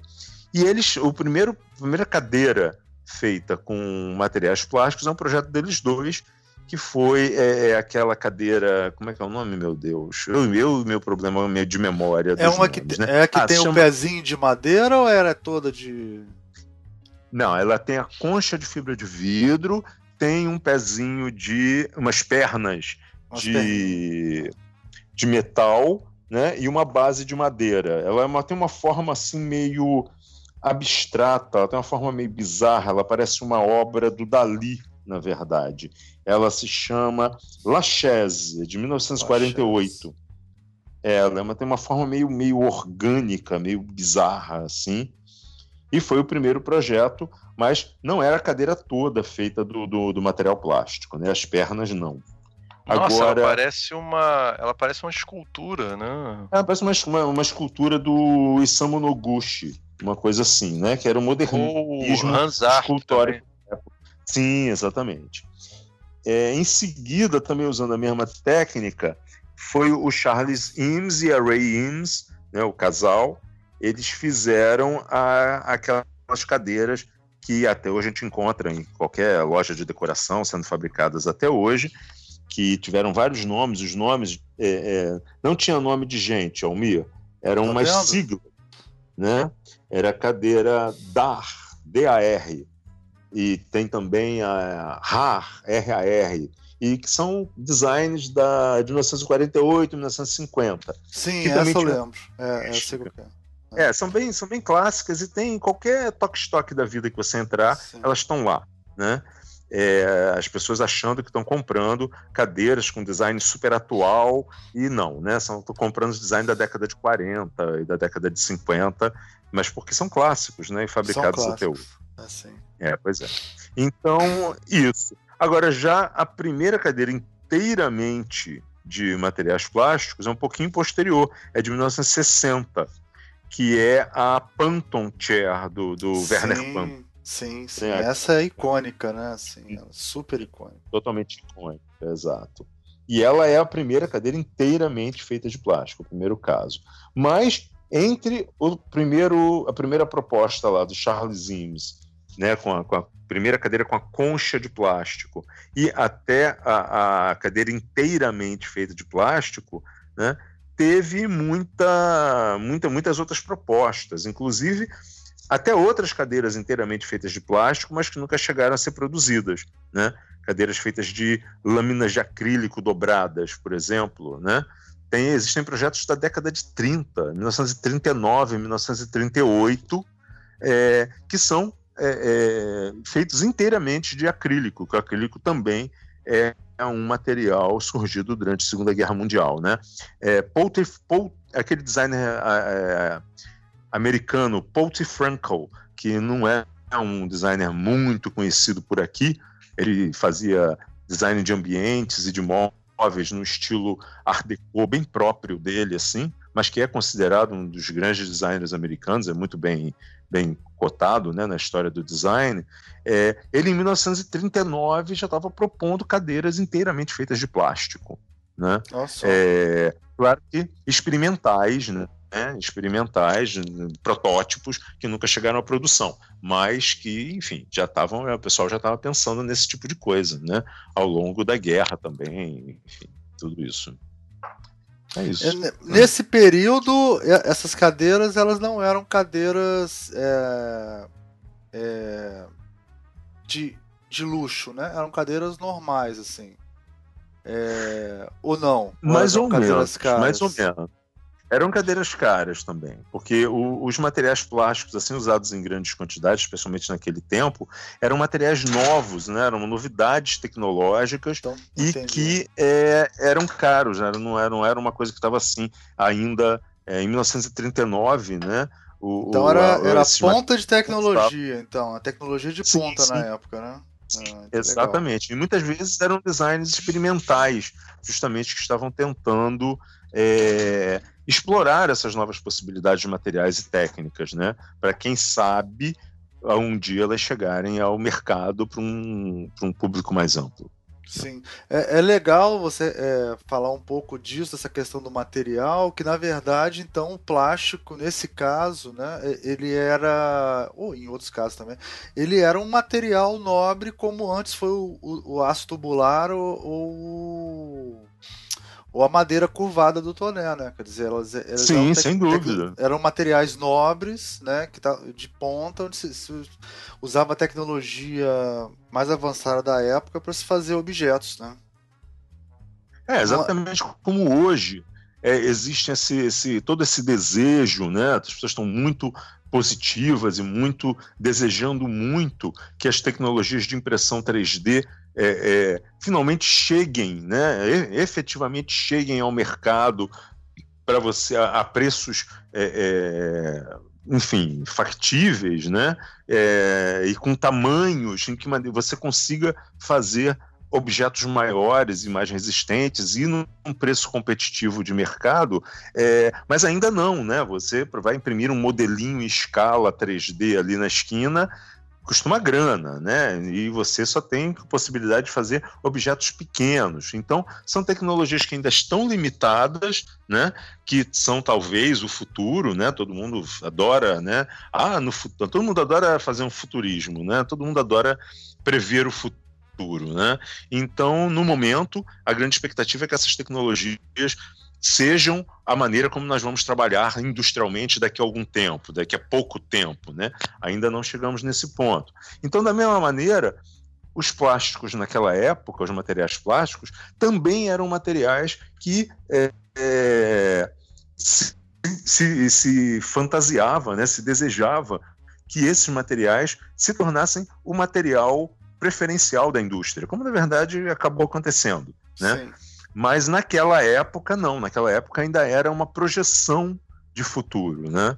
Porque, porque eram materiais muito caros, produzidos ainda em pequenas quantidades, né? Acrílico, por exemplo, era um material caríssimo e, curiosamente, hoje continua um material caríssimo, né? Você vai trabalhar com acrílico em grandes formatos e tudo mais, é quase inviável, né? Você, o preço é grande demais, a menos que você trabalhe com justamente fazendo projetos de objetos de luxo, ou então ao contrário, fazendo objetos em enorme escala, em que você vai poder conseguir preços mais competitivos. Mas de qualquer forma são materiais caros, não são materiais baratos, ainda hoje. Né? A gente chegou nos anos 60 e eu queria dar um pulinho aqui com você, rapidinho para os anos 70, já que a gente está falando de plástico, hum. para a gente falar um pouquinho de design italiano e plástico. Opa! É... Ipa! Esse Ipa. É, um, é um momento super interessante, né? Pra, pro design, né? E tem até uma. Tem um, eu vou botar na foto para vocês depois. de uma anticadeira, que é uma cadeira de plástico que não dá para sentar. Entendeu? Tinha umas experiências assim que eles faziam, é, os italianos, né, com movimento Memphis, pós-moderno, pós-modernismo e tal. É, o que que você tem assim de, você tem algum marco assim de cabeça dessa época para falar de, de cadeiras feitas de plástico pelos italianos? Na tal? verdade, a época é um marco, né? Porque é, os italianos eles estavam lá saindo da, da, da, da guerra, de, de, de, enfim, tentando ainda, como assim como os alemães, enfim, tentando construir uma nova economia e tudo mais. É, mas os italianos, os italianos são muito doidos, né? Então, enquanto os alemães estavam dentro de toda aquele, aquela tentativa de construir uma, uma sociedade nova, né, depois do desastre da guerra, e usando para isso o partido do racionalismo e do funcionalismo, os italianos, se por um lado também praticavam esse tipo de, de enfoque de design, eles tinham uma, uma, uma visão mais é, engraçada, mais livre, mais crítica, mais é, vanguardista né, das possibilidades do design naquele período. Né? Eles estavam, enfim, antenados num, com, com tendências né, do design no momento que já podiam, já, já, já podem, já são, na verdade, pós-modernismo, né, na própria década de 60. É, só para para não estou inventando isso, né? As pessoas muitas vezes elas acham, associam, né? Ah, pós-modernismo é uma coisa lá da década de 80. Não, isso é totalmente errado, tá? Década de 1980. O pós-modernismo, na verdade, as primeiras é, é, teorizações do pós-modernismo, as primeiras construções mesmo pós-modernas, são no final da década de 50. Né? Sim. É, é, é, né? o, o, o o Venturi, né, arquiteto é, americano, ele já construiu a primeira casa na, na, na, na gramática, na linguagem pós-moderna, é de 1959. Tá, lá nos Estados Unidos. E esse pessoal, os italianos, né, também estavam antenados em outros tipos de, de linguagem né, é, é pós-moderna também. Por que pós-moderna? Porque já naquela época, na década de 60, os caras já estavam é, é, buscando linguagens que fugissem desse funcionalismo racional é, da escola de Ulm, por exemplo, na Alemanha, né? Que é, porque a Bauhaus é tida como sendo a escola da forma e da função, nada disso. A Bauhaus, ela apesar de ter de, é, é uma mentalidade de fazer objetos mais racionais para uma produção industrial, ainda estavam com os dois pés enfiados na ornamentação, né? Sim. Se você vários objetos produzidos na, na, na, na Bauhaus pelos seus alunos, pelos seus professores, e você vê algumas, algumas pessoas podem me tacar pedra quando eu falar isso, mas você o que você vai ver se você olhar com os olhos é, é corretos, você vai ver Art Deco né? Sim. O que se fazia na Bauhaus muitas vezes era arte deco, tá? sem tirar nem pôr. Né? E é, o design racionalista mesmo, ele só vai surgir depois da guerra, lá com, como descendência dessa, dessa, desses, desse princípio modernista bauhausiano, é, lá em Ulm, quando aí sim as coisas, esse, esse design realmente racionalista, funcionalista, é, é, ele encontra a sua expressão máxima. e verdade, mais uma né? vez, é a gente o... pode dar um exemplo é, disso com uma cadeira, que não é uma cadeira, é um banco, mas é o banquinho do Max Bill, né? Acho que chama. Aquele, aquele, aquele banquinho que servia para carregar livro, que servia para pessoa apoiar, de botasse de um jeito, se botasse do outro você sentava, quer dizer, é aquele banquinho que é só são só três lados presos por um por uma por um perfil, né? Por uma haste, né? Redonda. Meio, Exatamente, assim. central. É, um cilindro, não. É um cilindro central. ali, é central, né? Ele, ele é. É, é um bom exemplo disso, né? Da, dessa, eu acho, desse design é um paramétrico também. É, mais, mais ou menos, eu acho que aquilo ali é um bom exemplo é, daquela tendência estética, e aí eu vou usar esse termo mesmo, é estético, é, minimalista, que o Max Bill gostava muito, né? É, de, de, levar as coisas a um extremo, quer dizer, é, é retirar tudo do objeto até não deixar quase nada, Sim. até o objeto quase deixar de existir, né? Então você tem aquele banco que é um clássico, também é fabricado até hoje pela empresa X e Y, tudo com nomes e sobrenomes e tal, mas é um banco extremamente desconfortável, na verdade, né? é. né? Porque ele, na verdade, não passa de uma tábua em que você senta. Já experimentou é. sentar numa tábua, Almeia? É, né? Não é exatamente a coisa mais confortável do mundo, né? Agora imagina você ficar seu dia inteiro sentado naquela tábua. Não, é, e também não é deve uma... ser ruim para carregar livro também, né? Que ele mostrava, tem umas fotos mostrando né, cheio de livro, o cara carregando Sim. com aquela bitola Sim. daquele negócio sem pegada nenhuma ali para você carregar, deve, devia ficar batendo no Exato. braço, arranhando o braço, devia ser uma bosta. Né? Exato. Exato. Uma vez o, o Berg Miller ele fez uma palestra lá na EGE e ele contou que quando é. ele era aluno de UME, ele fez, não sei se você tava nesse dia, ele fez um. Ele pegou Só esse, uma coisa, ele... rapidinho, rapidinho, rapidinho, mesmo. O Berg Oi. Miller é um dos fundadores das, da EGE, tá? Pra quem Sim, tá o professor Berg Miller é um dos fundadores Isso. da EGE. Ele estava dando uma palestra sobre o Max Bill quando saiu aquele documentário, né? Sobre Sim, porque eles eram muito Bill. amigos, assim. Eles eram muito amigos e tal. E ele, e ele foi aluno do Max Bill, né? Lá, né? Sim. E disse que quando ele era jovem, jo bem jovem, tinha acabado de entrar e tal, ele pegou aquele banquinho, esse banquinho que foi desenhado pelo Max Bill, e fez uma versão de balanço desse banquinho e chegou todo feliz para mostrar pro Max Bill. Assim, sabe? Oh, Nossa. Ah. Max Bill jogou a parada do mesmo isso não é design, aí jogou fora assim, ele, aí ele contava rindo, falando assim, que o Max Bill jogou cadeira, é, cadeira não, escada abaixo, o banquinho dele de, de balanço, né? Porque ele a versão dele do banquinho de balanço e tal. Pois é, é, como ousa, né? Como acrescentar como um é. elemento tão lúdico ao design sério. Porque o design de uma era muito sério, né? É um design moral, na verdade, né? Eu tenho um livro aqui na minha estante que se chama... É... Como é que é? Deixa eu ver aqui. É, um design, a moralidade dos objetos. Olha que coisa grave. É. Moralidade dos objetos. Tem uma moralidade, né? E a moralidade, obviamente, não mora nos objetos, mora em quem faz os objetos, né? É, e é isso, né? O design é uma coisa muito séria, né? Tem consequências. É, é, é, é a gente não pode brincar com é, isso, né? A gente não pode brincar não com pode isso. Brincar, não pode brincar, né? Exatamente, porque tem consequências sociais, econômicas muito graves do design. Design é uma coisa muito importante e o design, no fim das contas, vai mudar o mundo, Sim, né? Obviamente. É, né? Pode brincar. Então não tem lugar para esse, não tem lugar para esse, para essa brincadeira, né? Que era o oposto, voltando aos italianos, era o oposto do que os italianos estavam querendo fazer na época, vários grupos, né? Então é, surgem nessa época, lá na, na, na, década de 60, lá na Itália, é, uns grupos eles gostavam muito de funcionar em grupos, assim, né? É, grupos que se autodenominavam grupos de anti-design. Eles faziam anti-design. Sim. Né?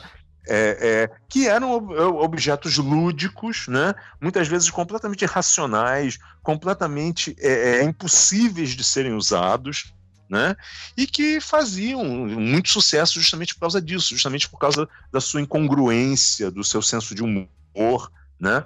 e que até hoje são considerados clássicos do design também, para desespero dos Umianos, para desespero do Max Bill, para desespero do Bergmir. Hitler e tudo mais, né? E é, todo esse movimento é, ele se calcava basicamente no uso desses materiais plásticos, né? Que na década de 60 já estavam muito mais acessíveis em um número muito grande, né, em grandes quantidades e com várias propriedades diferentes. Então você tinha não só o acrílico, a fibra de vidro, mas você tinha os filmes de PVC, né? E que tinha o pessoal da moda experimentando fazer roupas de plástico, e tinha é, é, o pessoal do design fazendo ambientes e móveis inteiramente infláveis, né? Que era uma coisa. Os, os móveis infláveis são uma invenção da década de 60 na Itália. E nunca funcionaram muito bem, porque todo mundo sabe que infláveis tendem a furar e esvaziar, né? ainda mais móveis. Né? Então, mas era uma coisa, um experimento muito interessante. As espumas de poliuretano também eram uma novidade na época e foram usadas a exaustão não só para fazer móveis tradicionais estofados com a espuma de poliuretano, mas é, experiências de fazer os móveis inteiramente construídos de espuma, sem nenhum outro material. Quem fez isso muito bem foi o Gaetano Peixe, né? lá na década de 60, que é, tem aquela Up Series, não sei se vocês conhecem, é a, a série de móveis Up. Sim, sim, sim. Up, Up né? Sim, que sim. é um projeto, é um projeto inacreditável. Aquilo é sensacional, tanto na concepção na, das formas, né, como em todo o processo de fabricação, que é uma coisa incrível. Assim, não Sim. tem muito sentido eu ficar explicando um processo. A gente coloca o link aqui, né? depois, né? a gente coloca o link também para o pessoal ver do, do, do móvel, okay. né? Não, é, e, e, o bacana era a maneira, não só como a, a, forma dos móveis, que são muito interessantes, mas a maneira como eles eram produzidos, que é uma forma, apesar das formas serem completamente é, é, é, lúdicas e malucas, engraçadas e coloridas, né? tinha todo um raciocínio de design, de, de, de produção né? é, por trás, é, que a, a forma de fazer aquilo era uma coisa completamente otimizada não só na produção, como no, no, no na, na, embalagem, na maneira como o móvel era embalado e na maneira que como isso facilitava o transporte, como isso era uma coisa e, e era uma coisa lúdica também, tá? Você imagina o seguinte: imagina uma poltrona enorme, toda macia, forrada com um tecido bacana, toda feita de espuma, tá? Como é que essa poltrona vinha para sua mão? numa embalagem do tamanho de uma caixa de pizza. É Sabe mesmo? aquela caixa de papelão baixinha? Exato. Por quê? Porque como ela era toda feita de espuma, os caras prensavam, depois que o objeto estava pronto, né, eles prensavam o objeto, ou seja, tiravam todo o ar de dentro da espuma, como você faz com uma espuma de tomar banho, uma espuma de lavar sim, louça, né? Sim. Você espreme ela, ela fica pequena. E os caras embalavam ela, elas a vácuo, comprimidas assim. Então elas viravam um envelope que ia dentro de uma caixa de pizza, né? Uma caixa de papelão com aquele formato de caixa de pizza, quando você chegava em casa, você recebia aquela, aquela caixa chatinha, né? E aí você tirava de dentro aquele envelope a vácuo e quando você cortava o envelope, o móvel inflava, inflava. na sua frente. Muito legal. Muito legal. Não, isso é genial. Isso é, genial. É. E é um processo que, assim, nenhum modernista de UME pode falar uma palavra contra esse processo, porque é completamente racional. Apesar do objeto ser totalmente lúdico e não falar a, a, a linguagem do modernismo, né, miano, de acordo com essa anedota aí que você contou do banquinho, é, a forma é radicalmente diferente, é outra coisa completamente diferente, né? Mas a maneira como o projeto foi encarado, né, desde a produção até o transporte, até a maneira como você, o, o consumidor, né, se relacionava também de uma maneira é, lúdica, né? Essa coisa de cortar a embalagem e o móvel inflar na sua frente, imagina o que, que é isso. Deve ser sim, maravilhoso sim, fazer deve isso. Deve ser maravilhoso. É. Exatamente. E completamente funcional, completamente de acordo com toda a produção industrial que estava envolvida na coisa. Então aí a gente vê como é que essa moralidade do objeto, ela é muito questionável, né? Ela é muito essa seriedade do design, não precisa ser assim, né? Não realmente é, não, não precisa. Moralidade sempre é questionável para começar a conversa, né? Uhum. sempre é questionável. Sem dúvida. Sem dúvida. Eu não tenho, eu não tenho a menor ideia do, do que, que é moralidade. Eu entendo ética. Ética. A moralidade, é, o... não tenho ideia do que é, seja. Eu sempre falo, viu, Gerson, que é, uma, é um abandono do contexto, né? As pessoas querem uma resposta que, só, é, que eu sempre só consigo lembrar lá da filosofia, daquele mundo das ideias do Platão, onde tudo é verdadeiro e, e generalista, funciona para todos os casos, é a verdade pura. Né? Eu acho que tem uma É, ingenuidade aí. enorme no discurso modernista, mas ingênuo, assim, chega a dar pena, assim, um pouco, assim, né? Um racionalismo. Nossa, nem, nem eu diria isso, hein? É, Não, Ricardo deixou, soltou a fera. Vai, Ricardo, vai, Ricardo. Não, Vai, Ricardo, é. Vai, Ricardo, vai. Também acho. Ê, porrada, Posso, porrada. Vai lá, vai lá. posso falar? Olha só. Cara, é, é no vácuo, sabe? Assim, a verdade no vácuo, assim, pura que você recorta um pedaço de papel e entrega para as pessoas na indústria, assim. É triste, cara. É triste. Eu É, acho pois que- é. é. É, eu, eu, eu tenho assim um problema danado com essa palavra, verdade também, né? Assim, quando eu tô, por exemplo, lendo um jornal ou na internet, alguma coisa, eu vejo uma manchete assim, toda a verdade sobre aquilo que aconteceu. Eu nem leio. Né?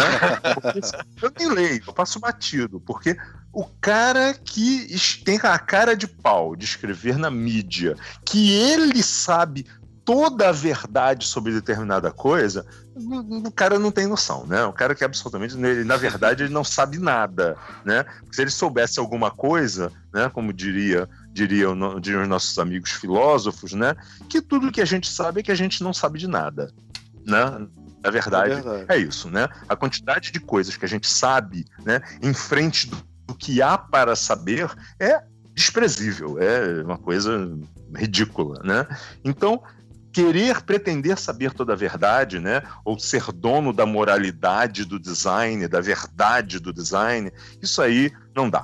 É uma coisa que realmente não tem nenhum futuro, porque, ah, enfim, tá na cara, né? Só, só, só porque é óbvio, só, só porque é óbvio, mais nada além disso. Enfim. É, e o- a- eu acho lindo essas coisas da cultura, né? Porque quem escreveu a frase é, que você acabou de dizer que só sei que nada sei, né? Foi o Platão, que é o cara que defendia exatamente o contrário. então, é, isso é maravilhoso, eu né? Isso é- Adoro, por isso que eu adoro filosofia. Eu dou muito bem com filosofia. porque é a contradição completa. O cara que defende uma É, ideia. ele que, na escreveu o que Sócrates falou, né, Ricardo, na verdade. Exatamente, é. É importante o pessoal saber disso, né? Ele É. disse que Sócrates não, dizia isso aí, aí agora, agora chegou Almir, o filósofo. Não, Cuidado que ele bate em você. Não, Não, porque do jeito Não, que ele fala. o- A frase é, é do Sócrates, só que registrada, escrita por Platão, Ah. né? Então é. É, foi o que eu quis subentender, mas a gente não estava sendo didático, né? não é legal. é não, tá vamos ser didáticos. Na, na verdade, eu sou- na verdade, eu admito que eu sou completamente ignorante em relação à filosofia, tá? Então, se eu falar alguma bobagem, eu não, não, não estranhe, tá certo? Que realmente não é muito minha prática. Agora, Ok, o, o- Ainda nesse. Ainda nesse.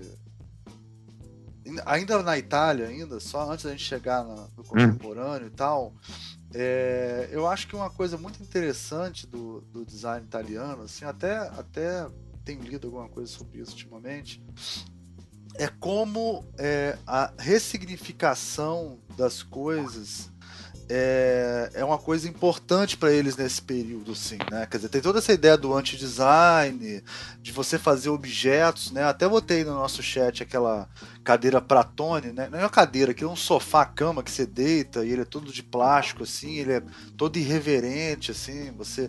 E ele fica num ambiente É, ele não- onde tem ele um não tem- cactus, né? Tem um cactus no meio. É, ele, não- ele não tem, ele não tem uma classificação, porque justamente ele não é uma cadeira, ele não, é um tapete, cama, ele não é uma é. cama, ele não é nada, ele é uma- um objeto. É um né? objeto. Assim, uma, uma coisa É.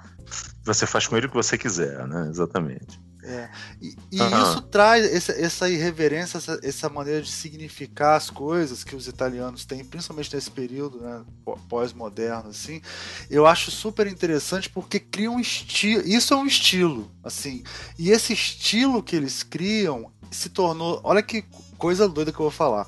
Se tornou uma coisa tão universal esse tipo de, de, de, de trabalho, esse tipo de, esse de modo de trabalho, né, que os italianos chegaram nessa época, é, ele se tornou, ele se tornou tão universal que hoje em dia você vê objetos feitos por não italianos na Itália ou por italianos fora da Itália ou, ou por qualquer combinação possível disso que carregam essa mesma carga de ressignificação, assim. Eu acho super.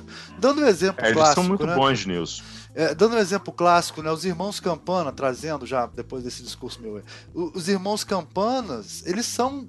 Se você pesquisar na internet, escrever design italiano e sei lá o que, os irmãos Campana aparecem como representantes do design italiano, muitas vezes, assim, né? Tanto do é design mesmo, brasileiro né? quanto, quanto do italiano. Isso é uma coisa super que eu acho super engraçada. E tem muitos produtos dizer, italianos que são desenhados por japoneses na Itália. Muitos produtos eu posso fazer um favor, eu posso dar esse favor de volta para você que você fez agora, Almir.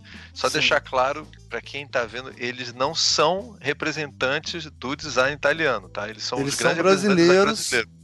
Não, é, mas eles mas estão em sintonia, em sintonia com muitos dos princípios que você a gente viu e que foram popularizados pelos italianos. É, mas ó, pra... a questão que eu tô dizendo é o seguinte: os irmãos entendi, Campana, quando eles vão na Itália e fazem um projeto, Sim. É, eles são eles são mencionados como design italiano. Isso não, é ser muito porque, doido. Porque as é empresas que as empresas que produzem tem, tem. Não, inclusive porque também existe a má informação, né? Existe é, um monte de coisas. Mas o, o, o... talvez uma, um, um elemento que seja importante nisso aí é que as empresas, as principais empresas que produzem os produtos dos Campana são empresas italianas, né? Como Sim. por exemplo a Edra, né? O, o, acho que a Vitra também. Ah, tá. Então pode ser uma questão né? de, de identificação de quem Com são o fabricante. Fabricante. fabricante. Entendi, entendi. Não, mas do ponto de vista do, das indústrias famosa. italianas, da, do ponto de vista das indústrias italianas, não importa se você é um japonês que está trabalhando na Itália. Se você é um japonês trabalhando na Itália, está fazendo design italiano. É muito comum não, não, eu tô, você eu tô encontrar só, eu tô referências ser disso. Eu tô sendo super chato com isso, porque só para lembrando que pra gente não, né? Pra gente é importante que eles sejam designers brasileiros e na realidade eles estão trabalhando com conceitos de design brasileiro, que na realidade é, são um, talvez um diálogo com os conceitos de design italiano é, do pós-moderno, mas na realidade eles mesmos trabalham inclusive com problemas brasileiros, com materiais brasileiros. É, tudo bem, a gente vai chegar lá. Sim. Ah, é, estamos num mundo globalizado, né? Tudo pertence a tudo que é lugar. É, tem uma infernal. frase do, do Alessi, que é um cara super importante, né? E tal, que ele fala: mesmo hoje, aqueles que procuram os exemplos mais interessantes de design francês, britânico ou brasileiro, muitas vezes terá que consultar os catálogos das fábricas de design italiano. E aí ele dá como exemplo aqui, aquela cadeira do, do Irmãos Campana, na Edra, né? Aquela Corallo Armchair, né? Uhum. E, e uma do. E aí tem um outro exemplo que ele dá que é um italiano fazendo design fora da Itália também, entendeu? Essa, essa coisa. Mas o que eu queria dizer é o seguinte: interessante como isso é mais universal do que o design modernista. Olha que coisa doida nesse sentido, entendeu? Quer dizer, você. Quem disse isso, hein? Onde é que você leu isso? Quero saber isso aí. O Alessio, eu te mando o artigo. Te mando artigo. Ah, faz isso, faz isso, é, faz isso. Te mando artigo. Faça isso. Que ele tá falando do poder do jogo. Quer dizer, quando, quando você quer. É o que gente acabou de fazer. A gente tá falando do design brasileiro, né? Do, do símbolo, dos, dois caras são símbolo do design brasileiro, mas para falar dele a gente tem que abrir o catálogo da fábrica de design italiano onde eles estão produzindo esse material, né? É, mas isso, isso, também isso tá, é tem, ser tem universal aquele... de, de uma outra maneira. Isso eu quero dizer, entendeu? É, isso é ser é, universal de um outro tem... modo, né? Sim, é isso porque também tem a, essa, essa situação que vem de bastante tempo já no, no, no design, em que é, essas grandes empresas italianas ou de outras nacionalidades, elas buscam é, os grandes nomes de projeção internacional como uma estratégia de marketing, né, de trazer esses nomes para a produção dos seus, para sua produção, né? Então é a mesma estratégia, e aí falando de uma indústria brasileira, é o caso da Melissa, né? Que já foi pegar o Gaetano Peixe, designer italiano, né, famoso desde a década de 60, para fazer um calçado para eles. Da mesma forma que foi pegar a Zaha Hadid, né, arquiteta morta há pouco tempo, mas que de fama internacional né? E que foi desenhar um calçado para eles, né? E, e, vários outros, os Campana já fizeram vários produtos. Isso está dentro de uma de uma estratégia justamente de é, atingir esse público que é, tem interesse nessa produção específica de, de, design, sabe o que é design, sabe que existem designers, né?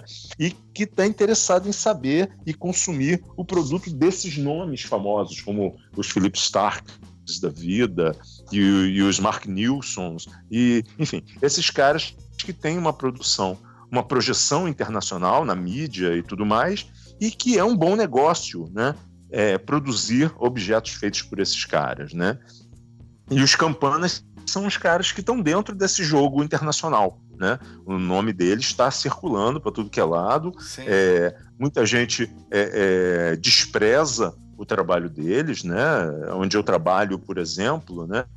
Ele é o, o trabalho deles não é considerado design, né? Aquilo e enfim é, é, gostando ou não gostando do trabalho deles, e eu sou uma pessoa que eu sou bem dividido é, com relação ao trabalho deles, alguns trabalhos eu acho incríveis, outros eu não acho nada incríveis, acho trabalhos bobos, trabalhos que não, não acrescentam nada, mas eu acho que tem trabalhos muito interessantes. E, sabe, quisera eu que o Brasil tivesse mais uns 20 irmãos Campana, né, atuando internacionalmente e fazendo essa, esse jogo aí do, do, do, do, design globalizado internacional. Né? Nós só teríamos a ganhar. Queria muito eu ter vários alunos né, meus nessa situação, né, fazendo trabalhos com projeção internacional. Eu acho que é, é, palmas né, para os irmãos Campana. Eu acho que não tem nada mais a dizer além deles. É, Gerson, recentemente teve uma palestra. Eu assisti uma palestra dos irmãos Campana né, agora no, no Instituto Europeu de Design aqui no Rio uhum. e, e é, achei muito interessante, eles são, é, o, eles são muito é, meio shy, assim, meio encabulados, assim, eles não são muito. Eles parecem pessoas do interior. Eles não, são, né? eles não são muito estrelas, não, eles são bem na dele. Né? Bem na dele e tal. E eu vi muitos, pude ver bem o trabalho deles, assim, e eles são pessoas muito ligadas com os materiais, assim, é, é, não, não parecem nem um pouco essa imagem que as pessoas passam de artistas plásticos, porra loucas, não tem nada disso, são bem designers mesmo, muito ligados com os artesãos e, e gostam muitas vezes até de citar o nome dos artesãos que trabalharam com eles e tudo, sim, assim. Sim. É, às vezes citam pouco, eu acho, poderiam citar mais, porque muitos trabalhos deles são baseados em, em, inspiração em algum tipo de artesanato que eles viram. Às vezes eles sim, vão lá sim. e citam os caras, às vezes não citam. Né? É, mas é bem interessante a coisa. Mas eu fiquei curioso, qual, é, Gerson, não poupe polêmica pra gente. A gente quer muita hum. polêmica. Então, assim, quais seriam os trabalhos que você acha que são. Um, cite um, dois, certo? Um que você acha que é muito interessante e um que você se identifica menos, talvez. Tá falando do, da produção dos Campana? É. Uh, bom, por exemplo, é, um trabalho deles que eu acho assim bastante.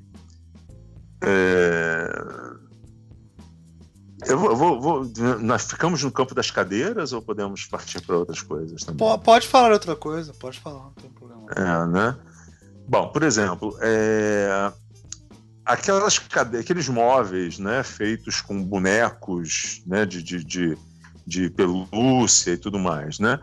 É, não vejo muita graça naquilo. Realmente não acho que seja muito, muito interessante. É, acho que tem sua graça, tem seu público, né? Eu acho que serve como uma conversation piece, né? A gente pode ficar falando sobre aquele objeto, mas não, não me agrada. Mais conceitual, é tipo de... mais conceitual, talvez. É sim, sem dúvida, sem dúvida. É um excelente conceito, mas na verdade esse é o, o, espírito do trabalho dos Campana, né? É a questão do conceito, exatamente. É como arte conceitual, na verdade. Não se está falando de técnica, não se está falando de habilidades é, é, construtivas, manuais ou representativas, nada disso. Você está falando do conceito. Aquela cadeira é um conceito. Né? Apesar disso, não sou um fã daquele conceito. tá certo? Agora, em matéria de, de, conceito puro e simples, eles têm uns trabalhos maravilhosos, como, por exemplo, é, a coleção de joias que eles fizeram para Gasterne, é, não sei que ano foi, se foi, foi entre 2000 e 2004, não sei exatamente o ano, é, e que tem assim é, é, trabalhos belíssimos, absolutamente conceituais, que são perfeitos para o mundo das joias, né? E não necessariamente são feitas para serem usadas, né? Joias. É, eles fizeram um trabalho lindo nisso, que era uma estola de peles, é, estola de peles, para quem não, não sabe, é uma, uma peça de pele animal, né? De pelos, podem ser de chinchila ou de raposa ou de o que quer que seja, que é uma coisa bem antiga, né? E que se é uma, é uma peça de pele que se usa nos ombros, né? Para aquecer os ombros. Então, você é, está indo a um grande baile de gala, você está indo com um vestido que deixa seus ombros de fora, e aí você usa aquela pele para te proteger num dia mais frio ou alguma coisa do gênero, sobre os ombros, né? E aí os caras fizeram uma reversão conceitual total da coisa, da estola de pele, e transformaram aquela coisa, né, aquele, aquele objeto, é, em uma outra coisa, transformaram numa joia. De que maneira? Fizeram uma estola de pelos de ouro. Vocês hum, conhecem esse, esse, esse não, trabalho? Não, não. É um troço de outro mundo. Obviamente que não serve para ser usado, obviamente que ninguém vai é, usar aquilo nem como joia, nem como nada, porque é uma coisa enorme, é uma quantidade de ouro absurda, aquilo deve ser uma coisa, enfim, caríssima, deve ter sido feita uma única peça e tudo mais. E, e um outro projeto bastante conceitual deles também, que eles fizeram para Lacoste, não sei se vocês viram, uma camisa Lacoste, qual é o, a, qual é a, o, o clássico, né? Assim, a camisa polo Lacoste, né? Que é de formato que todo mundo conhece, com o jacarezinho bordado aqui no peito, né? E eles fizeram um trabalho maravilhoso, que é justamente uma camisa Lacoste, é uma camisa polo Lacoste, né? Só que ela é inteiramente feita de jacarezinhos bordados. Né? Ela não é feita de tecido, ela ah. é feita de um monte de jacarezinhos costurados uns nos outros. É, eles na então- palestra mencionaram isso, viu, Gerson? E eles mencionaram que a cadeira, a camisa é extremamente desconfortável. Não, ela é mais conceitual mesmo. Não, ela é impossível. Você não tem como vestir aquilo. É absolutamente impossível. Porque ela não tem flexibilidade nenhuma, né? A, a camisa polo é uma camisa de malha que precisa da, da elasticidade para você conseguir vestir ela, né? Porque ela fica é, é, você não abotoa ela, né? Você não veste a abotoa. Você tem que vestir como se fosse uma t-shirt, uma coisa assim, né? Precisa da flexibilidade. Os jacarezinhos não têm flexibilidade nenhuma e devem espetar, deve ser um inferno. Mas não importa, porque o, aquela camisa não foi feita para ser vendidas nas lojas para você usar no seu dia a dia. Aquilo é um conceito, sim, né? Sim. Aquilo é, é, um produto que serve para promover a marca, a marca, né? Olha o que, que os campanas fizeram para nós, né? Que bacana. Aí sai na mídia, aí vai um museu Y e compra, né, o museu, o Design Museum ou o MoMA e compra a peça para botar no seu acervo e todo mundo no marketing, todo mundo ganha com isso, né? Então é, é, é uma um, um, é aquela coisa, é aquela, aquela área do design que muita gente critica, mas que tem o, o, o é um, tá aí, né? Os campanas não nos deixam mentir. É aquela coisa é, é, que faz uma ponte com a arte conceitual, com a arte contemporânea, né? Não tem a menor dúvida. E é uma das grandes tendências do design hoje em dia, no mundo todo, né? É, e a gente não, ninguém pode negar isso, né? Negar isso é querer não ver os fatos, né? Então existe sempre essa possibilidade menos funcionalista para o design, né? Mas muita gente vai dizer que isso não é design, que design é outra coisa. Né? E vem cá, impressão minha, a gente saiu totalmente do tópico cadeiras há bastante tempo. Não, não, não de jeito nenhum. Foi só essa, esse finalzinho falando do, dos campanas, assim. E, e aí, e aí que mais que a gente a dizer a esse respeito? Mas vem cá, uma coisa gente... que a gente não falou nem um pouco é a questão de é, que, que os alunos precisam saber para fazer uma cadeira? Pois é, né? essa, que é uma cadeira? essa, é, a, essa é a pergunta de, de 10 milhões de dólares que eu ia te fazer agora. O que, que você O que que você indica? O que que um aluno precisa saber para fazer uma cadeira? E aí? Bom, primeira coisa que ele precisa saber é o seguinte: é para que que ele vai fazer uma cadeira? Certo. Né? Tanta que coisa diabo- boa pra fazer na vida, por que, que ele vai Não, fazer uma cadeira? como se, como se não existissem oceanos de cadeiras no mundo já, né? Atravancando todo o, o meio ambiente, todos os espaços e tudo mais, né?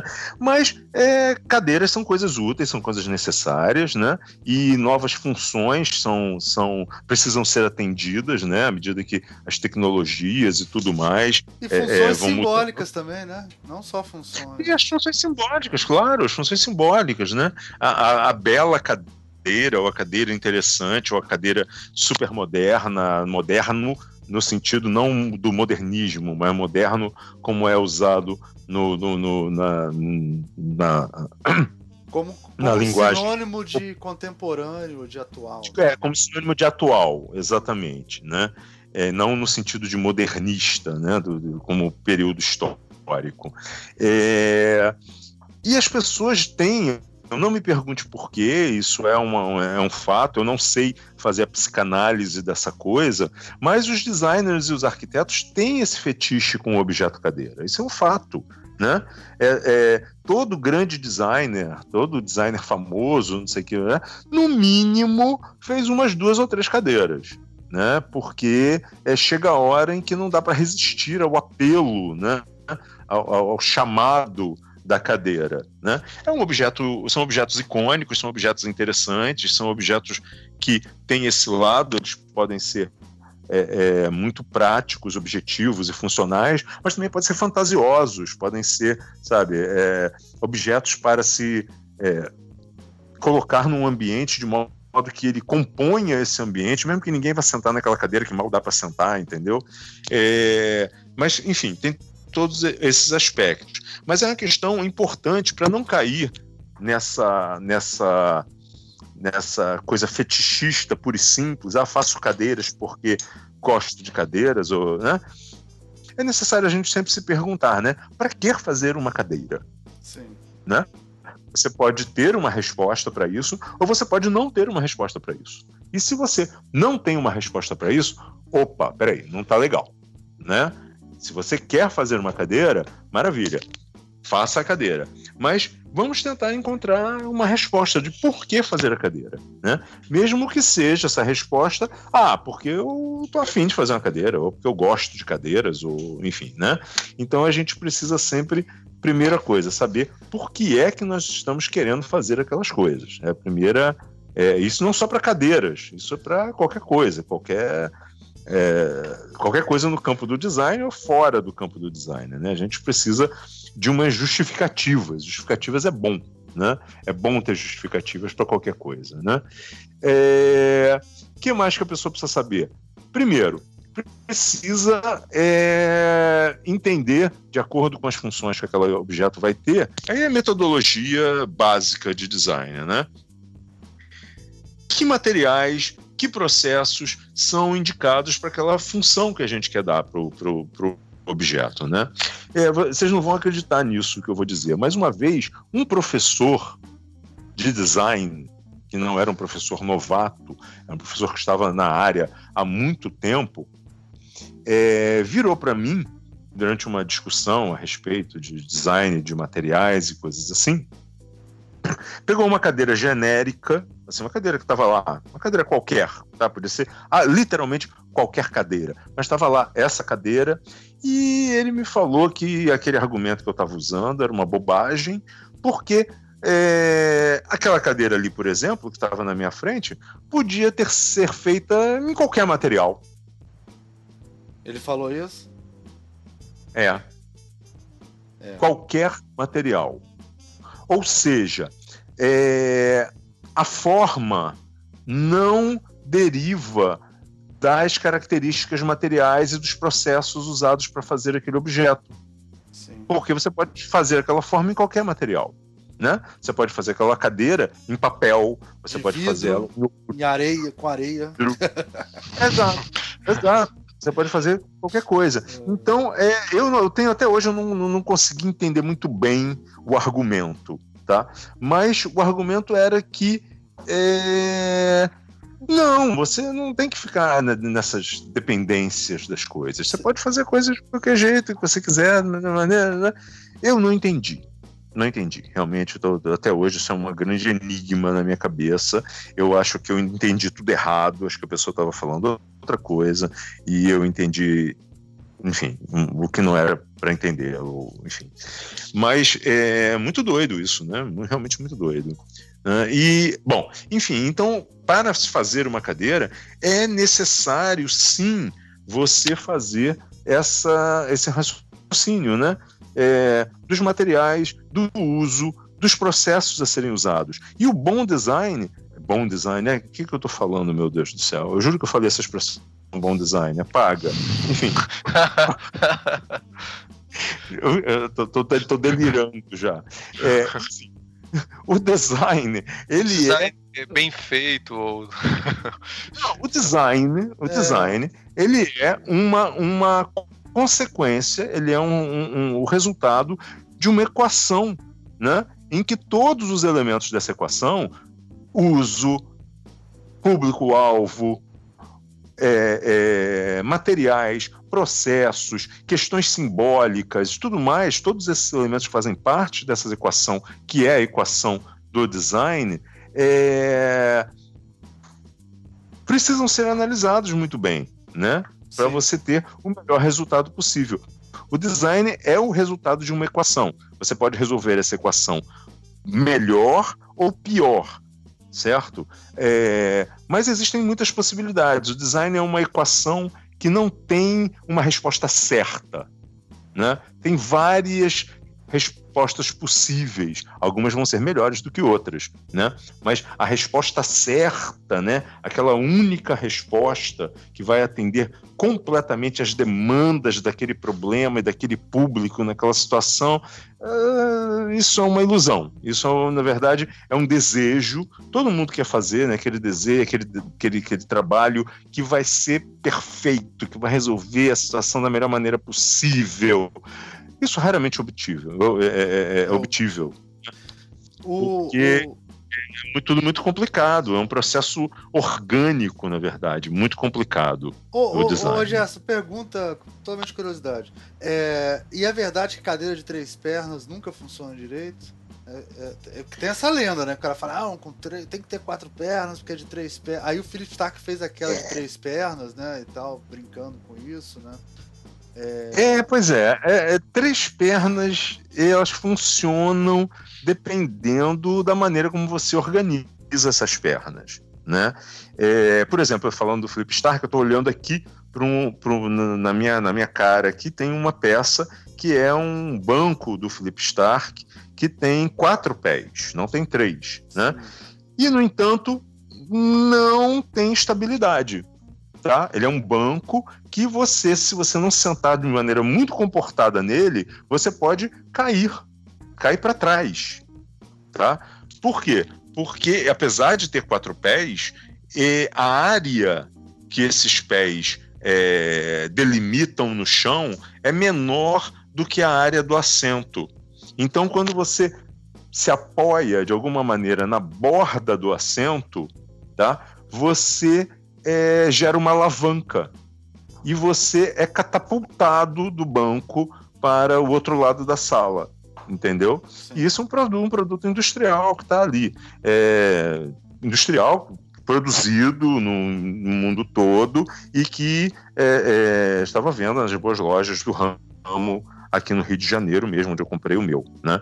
É, sim, as cadeiras com três pés, elas são complexas tá? Porque especialmente cadeiras, né? Os bancos com três pés funcionam melhor, tá? Mas é tudo uma questão de configuração, né? Sim. Obviamente, né?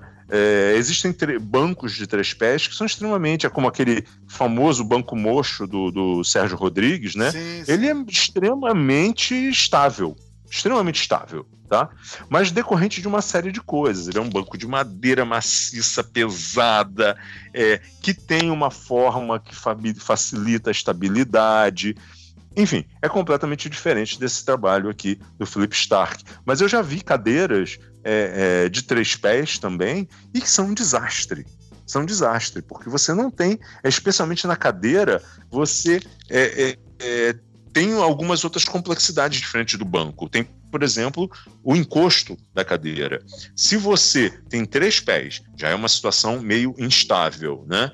Aí você adiciona o encosto, que está apenas de um lado dessa estrutura, ou seja, adiciona mais instabilidade. E aí, quando você distraidamente se apoia no encosto da cadeira, em pé, quando você está em pé, né? Você chega perto da cadeira, se apoia, o que acontece? A cadeira dá uma cambalhota, dá um mortal no ar e cai na sua cabeça, provavelmente, né? Sim. Porque muitas vezes é, é, é, é impossível você obter essa forma estável, né? Mas aí até aí nada, porque também existem cadeiras de quatro pés que têm o mesmo efeito. Então, a princípio, os três pés não são um problema, né, conceitualmente desde que você tenha consciência de que essa é uma estrutura complexa e que precisa ser muito bem trabalhada para ter uma estabilidade maior, né? E não dá pagar esse vexame, né? De ter uma cadeira que ninguém pode chegar perto dela que ela desmaia. Né? No, no, curso de pode. produto tem uma disciplina para o cara fazer uma cadeira ou ele pode fazer uma cadeira em algumas disciplinas que, que abrem essa possibilidade? Sei lá, existe uma disciplina de, sei lá, madeira, né? E aí o cara lá pode fazer o projeto em madeira, ele faz a cadeira ou tem uma disciplina específica assim para fazer cadeira, fazer Não, não existe fazer... a disciplina. Não, não, não existe a disciplina fazer cadeiras, né? Cadeira 1, cadeira 2, cadeira 2, cadeira 3. é, exatamente. Né, tem é, linha branca 1, linha branca 2, isso é uma piada que a gente tem lá no nosso curso. É a piada interna. É, não, você não tem isso. Mas é claro que é, alguns alunos têm vontade de fazer móveis e têm vontade de fazer cadeiras. Né, tem esse desejo. Né? Eu é, já orientei até um trabalho de, de final de curso é, que era o aluno queria fazer uma cadeira. Né? Por que queria fazer uma cadeira? Ah, porque ele gostava de cadeiras e porque ele trabalhava numa empresa que tinha um, é, equipamento CNC e produzia móveis e tal. E e o dono da empresa colocou todos esses recursos à disposição dele para ele fazer o trabalho de graduação dele, né? Então eu disse, beleza, isso aí é um bom, um bom motivo para a gente fazer uma cadeira. E fizemos uma cadeira, né? Tentando, mas de que maneira a gente vai fazer essa cadeira? Qual é dessa cadeira? Suamos um bocado, fomos investigar é, um livro muito bacana que eu encontrei na biblioteca da universidade, que era um livro sobre encaixes de madeira japoneses. Sabe aqueles loucos japoneses Sim. que fazem casas inteiras de madeira sem um prego, Sim. né? Porque é tudo por encaixes incríveis. Era um livro falando sobre isso, né? Então a gente tomou esse livro como inspiração e em vez de fazer cadeiras é, usando aqueles encaixes, a gente pegou um daqueles encaixes e transformou numa cadeira. Foi um, um processo totalmente diferente, totalmente Legal. ao contrário. Né? Então é, é uma cadeira que tem uma semelhança muito grande com um determinado tipo de encaixe. É como se a gente tivesse pegado assim o encaixe e ampliado ele né, para o tamanho de uma cadeira. Só que, obviamente, ao longo do processo, a gente acabou se distanciando bastante disso e tivemos um outro resultado muito legal que ficou com uma cara meio japonesa no fim das contas, mas é, é muito legal. Então, assim, é, não, não temos a disciplina de fazer cadeiras. Temos alguns professores que, em disciplinas de projeto, eles é, optam algumas vezes por fazer móveis né? Móveis funcionais, móveis. Né? Mas sempre Não, isso, essa, isso essa... parece brincadeira, mas no fundo, no fundo, a gente sabe que os cursos são assim, né? Tipo assim, é, é muito comum você falar assim, ah, não, não existe uma disciplina de vamos fazer uma revista, né? Mas todo mundo vai lá ter aquela aula com aquele professor para fazer uma revista. Tem muito isso em curso, é muito comum. Sim, sim, né? sim, sim, sim, é... sim, sim. Então eu imagino. Determinadas. Que... É, é determinadas assim. É, é, como é que eu vou dizer? Qual é o termo para isso? Determinadas competências, né? Como sim, sim. muitas vezes. É, porque, por exemplo, fazer móveis é um clássico dentro do universo do design, né? É. Então a gente sempre tem é, é, um professor no nosso curso que pega essa vibe, vai nessa onda, né, de fazer os móveis e começa a trabalhar, que é uma coisa coisa legal, né? Mas é, é, não são cadeiras. Raramente eu vejo ele fazer cadeiras, né? Geralmente ele está mais ligado em outros tipos de móveis, como por exemplo mesas, escrivaninhas e coisas assim, né? mesas de trabalho, mesas de estação de trabalho com computadores e coisas desse tipo, né? Mas não não cadeiras. Cadeiras são, são meio raros lá no, no, no nosso curso, na, na, na, UFRJ, né? Só para as pessoas saberem onde é que eu é, dou aula. Enfim. Gente, eu acho que a gente pode ir pros finalmente. É, uma coisa só, viu? Ah. Eu sei que tá longo esse programa, mas a gente não mencionou a... Hum. nada das cadeiras modernas brasileiras, nada do. Eu queria que você desse um pouco essa, essa eu, estética. Eu, é, eu, não conheço nada de cadeira moderna brasileira, assim. É. Bom, a gente tem um problema. Tem o, ah. é, é, tem o. Você mencionou o Sérgio Rodrigues e tem. É, é, tem o, o, Meu Deus, agora tô, tô, tô tendo um momento o Willie Morris aqui. É, tem vários nomes. Tem, tem o Zanini, tem o, o, o Tenreiro, né, que são assim, os grandes nomes modernistas. Não, e tem o próprio Niemeyer, né, se, se, se aventurou em fazer Sim. cadeiras, como todo arquiteto, é, menos conhecida, mas é só por uma questão é, enfim, machista, talvez, chauvinista, ou, ou, misógina, ou o que quer que seja, como termos né, que estão muito bons na época, muito, muito em voga atualmente, né? A Lina Bobardi, né? Sim. Que é, é uma grande arquiteta que nem mesmo no seu trabalho de, de, de, arquitetura ela é muito falada, né? Ela fez apenas o MASP, apenas é um projeto dela, apenas isso, tá? E muita gente nem sabe quem é a Lina Bobardi aqui no Brasil, né? E que tem um trabalho de design de cadeiras incrível, inclusive é, que está sendo um, um, um, do, um, dos projetos dela de cadeira da década de 50, que é, como é que, meu Deus, o nome da cadeira agora? Vai me fugir agora o nome da cadeira. Ah, não vou lembrar. Mas, enfim, é uma cadeira que no ano de 2015 e 2016 estava sendo produzida na Itália tá, por uma empresa italiana. É um projeto da Lina Bobardi da década de 50. Aqui no Brasil, ninguém sabe, ninguém viu. Tá? Estava sendo produzido na Itália agora, recentemente. Tá? O mesmo projeto, o mesmo projeto, só que eles adicionaram cores. Fizeram a Alina Bobardi fazia, enfim, um, tinha uma palete de cores, uma paleta de cores mais próxima do, dos pretos e cinzas, né?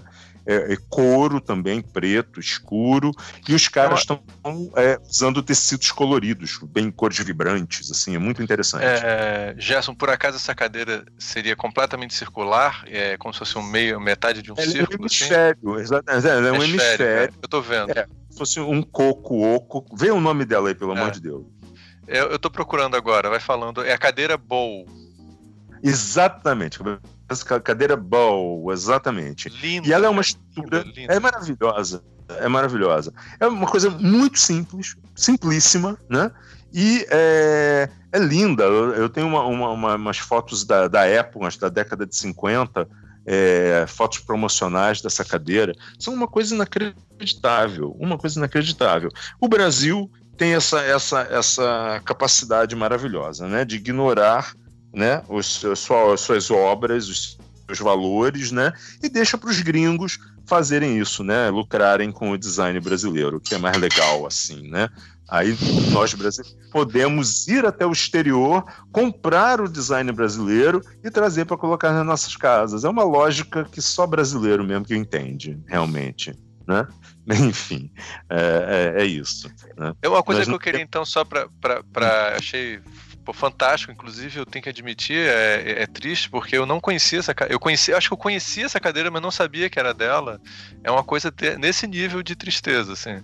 É, pô, obrigado, Gerson, por esse, essa contribuição fantástica. Agora, Então, Gerson, é o seguinte, eu acho que tem agora, a gente percebe que tem nessa estética é, um, talvez um pouco o Sérgio Rodrigues na, na poltrona mole, mas especialmente no Zanini. É uma estética nos móveis brasileiros e que está modernos e que está continuando até agora, até hoje, de um certo reaproveitamento de madeira, é, madeira é, é, recondicionada, não sei como é que chama. Você vai explicar melhor do que eu. E é, e uma certa estética rústica, né? que talvez venha de, um, de, uma, de uma ideologia moderna, não sei. Fala um pouco sobre isso e como é que você vê isso hoje em dia, que está muito, tá muito em voga, né? Você vê muitas lojas brasileiras que trabalham em cima dessa essa, essa cara brasileira nos móveis, especialmente das cadeiras. Sim, eu só vou discordar de você com relação ao trabalho do, do Zanini e do Sérgio Rodrigues, que eu não vejo essa rusticidade no trabalho deles, não. Tá? tá. É, Pode ser uma percepção eu, errada não, minha, né? Perdão, perdão, perdão, perdão. Zanini não é o, o Tenreiro. Não, o Sérgio Rodrigues. Tá? O Tenreiro, sim, Tenreiro. Não, Tenreiro com certeza é, não. O Zanini, ele tem um. Sim, ele tem uma, uma, uma coisa é, é, mais rústica, inclusive mesmo porque ele não trabalhava necessariamente com madeira, ele trabalhava também muito com compensado. Né? E ele não tinha o menor pudor de deixar o, o compensado à vista, para você ver que o, o móvel era feito de, de, de, compensado e não de madeira sólida, né? É, isso o, o trabalho do Zanini, especialmente na produção industrial, porque desses designers é, que têm esses móveis modernistas famosos que a gente vê nos livros e tudo mais, como Sérgio Rodrigues, por exemplo, o único que, na verdade, é, fabricou esses móveis em larga escala foi o Zanini que o Zanini tinha uma fábrica, né? De, ele não era apenas um designer, ele era um empreendedor também. E ele tinha uma fábrica de móveis, é, móveis Z, que eram muito famosos aqui no Brasil na década de 50 e 60. É, e que faz, ele fazia móveis para o lar com uma estética modernista mais popular, né? É, e que era um grande sucesso e que durou muito tempo essa produção. Mas afora o, o, essa produção do Zanini, claro que ele também tinha uma produção de móveis mais caros, mais especiais, né, mais em pequena escala e tudo mais. Mas afora o Zanini, é, esses grandes nomes do design de móveis brasileiros, etc., modernistas, é, faziam, na verdade, objetos é, artesanais, né? produzidos em pequena escala, como são feitos ainda hoje em dia né? Sim. Porque, inclusive, usavam é, materiais muito caros, né? É, as madeiras que o Sérgio Rodrigues usava e que são usadas até hoje na, na, na produção dos móveis, não é qualquer madeira, né? Não, não, não são móveis de MDF, não são móveis de, de, de, compensado. São móveis de madeira maciça, madeiras brasileiras caras e raras, né? E que não é para qualquer um, né? Você vê aquele até aquele banco mocho, que é um banquinho, tudo bem que é um super banquinho, mas é um banquinho de madeira, né? Custa uma fortuna, não é, não é para qualquer um. Né? Por quê? Porque são produtos de altíssima qualidade. Né? Os móveis do, do Tenreiro, então, nossa, é uma coisa absurda, né?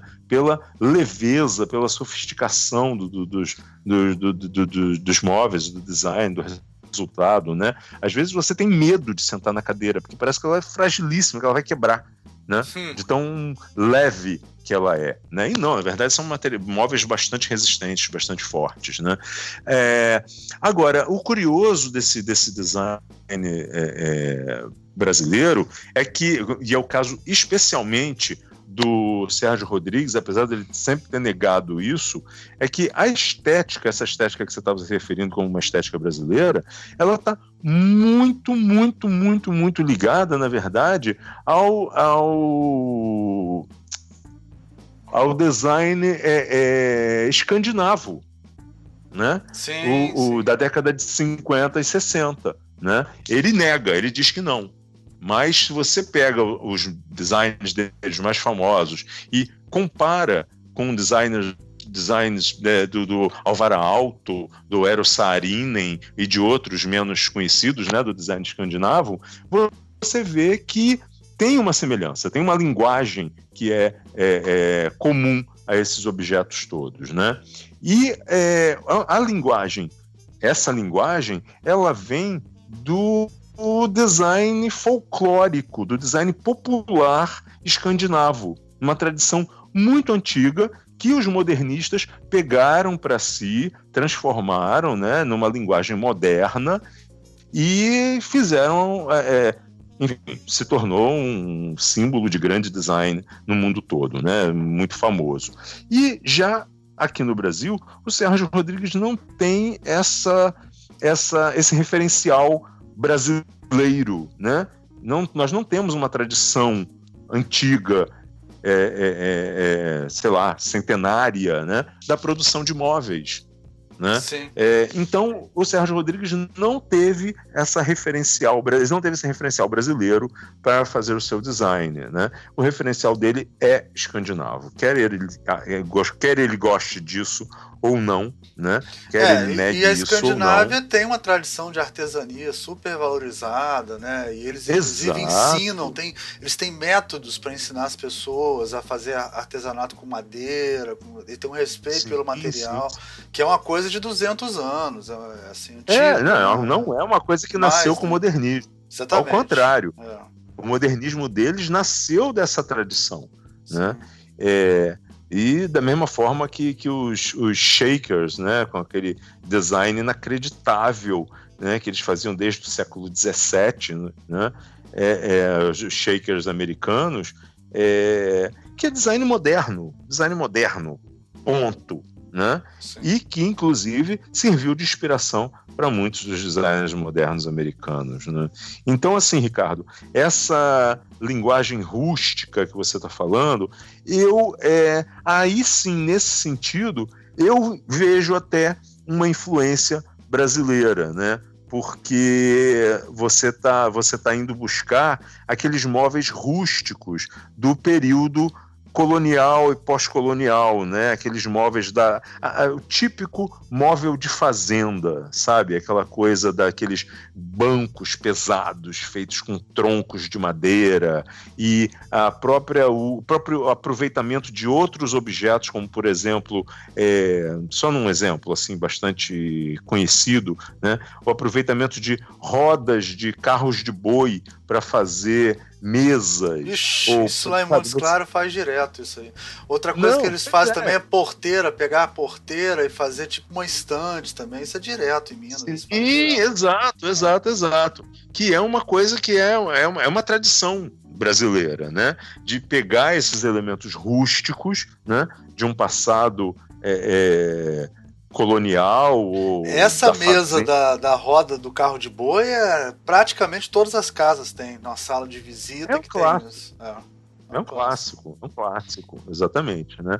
E é tá esperando, é um clássico que está esperando aí os nossos designers, os nossos alunos, né? Os nossos estudantes de design irem lá pesquisar essa essa tradição e trazer para o design, é, é, digamos assim, erudito, né? o design saído das universidades, o design culto, né? que é o que todo mundo fez no, no, no mundo inteiro o tempo todo, né? reciclar ideias do passado é, para gerar o design do presente, né? adicionando novas tecnologias, novos materiais, mas vendo né, as ideias que é, as pessoas é, tiveram no passado. Né? Eu sempre falo isso, acho isso é, é, não é nada muito genial, mas para algumas pessoas isso, especialmente para os estudantes, isso vem como uma novidade, né? É, ir ao passado, buscar ideias para o presente, né? Que é um, uma coisa que é faz parte da história do design fazer isso, né? Gerson, hum. perfeito. Muito obrigado. Você esclareceu muita coisa. Ok, então a gente tenta, né? A gente fica falando um monte de bobagens para ver se sai alguma coisa que preste, não é isso? Não é esse o espírito? é por aí. Gente, Valeu. eu acho que a gente pode. Então, temos um programa, né? Temos um programa. Se, a gente pode ir para as considerações Tem que editar finais. muita coisa, né? Tem que editar muita coisa nisso aí, né? Pelo amor de Deus. Tá? É lá, considerações finais. Vai lá, Elmir, começa Sim, você. eu, eu queria começar agradecendo, já a sua disponibilidade de poder vir conversar com a gente, assim, é, e dizer que eu, eu acho importante a gente fazer esse tipo de programa para falar. A gente sempre fala nesse tom meio de brincadeira, né? Sobre por que, que a cadeira é, é, o símbolo do design, ou por que, que sempre se usa a cadeira como um exemplo e tal, né? É, eu acho que nesse sentido do mobiliário, assim, e por esse fato dos arquitetos terem feito tantas cadeiras, assim, a gente muitas vezes é, esquece de uma coisa básica, né? Que é a questão que o design está em tudo, o design é total. Então, muitas vezes, quando, sei lá, o Niemeyer fazia aquele prédio lá, do Ministério da Educação, do, na época era o Ministério do Esporte, Educação e Saúde, né, e Cultura, é, uhum. né, é, é, ele fazia um prédio super moderno que do la, na frente ficava um calhambeque estacionado e não dava para colocar ali dentro um, um, um, móvel desse rústico de fazenda, né? Então é, ele, ele é quase que responde aquela pergunta que você fez, né? Para que fazer uma cadeira? Vou fazer uma cadeira porque esse é um novo espaço, ele precisa de uma cadeira que funcione para esse espaço, dentro das funções que vão ser necessárias nesse novo espaço que eu estou projetando e tal. Eu acho que muitos e as simbologias e todas, as simbologias né? do modernismo, exatamente, né? né? Então é, então nesse sentido a cadeira ela atende a isso, né? Ela, essa coisa de você fazer a cadeira para aquele espaço, né? Porque vai ter que ter um lugar para as pessoas sentarem, as pessoas vão ter que se reunir para comer, para conversar, né? Então o cara pensa naquele ele, ele vê que o design está em tudo, que ele não pode simplesmente pegar uma coisa e encaixar um quadrado dentro de uma bola ali, né? Ele tem que fazer aquilo funcionar, fluir de uma maneira que, que as escalas humanas, né, continuem trabalhando. Então a cadeira tem essa coisa, ela representa muito a escala humana, né? A gente se senta nela, uhum. né? A gente Sim. interage com ela, assim. Então eu acho que não, não é à toa que ela é um exemplo sempre, né? É, ela, eu acho que ela está muito próxima da gente. Assim. É, Sim, é isso, é isso. Ricardo, quer falar alguma coisa? Queria, porque eu sempre fico inspirado, assim, quando eu converso com o Gerson, de meter o pau no modernismo, assim, sabe?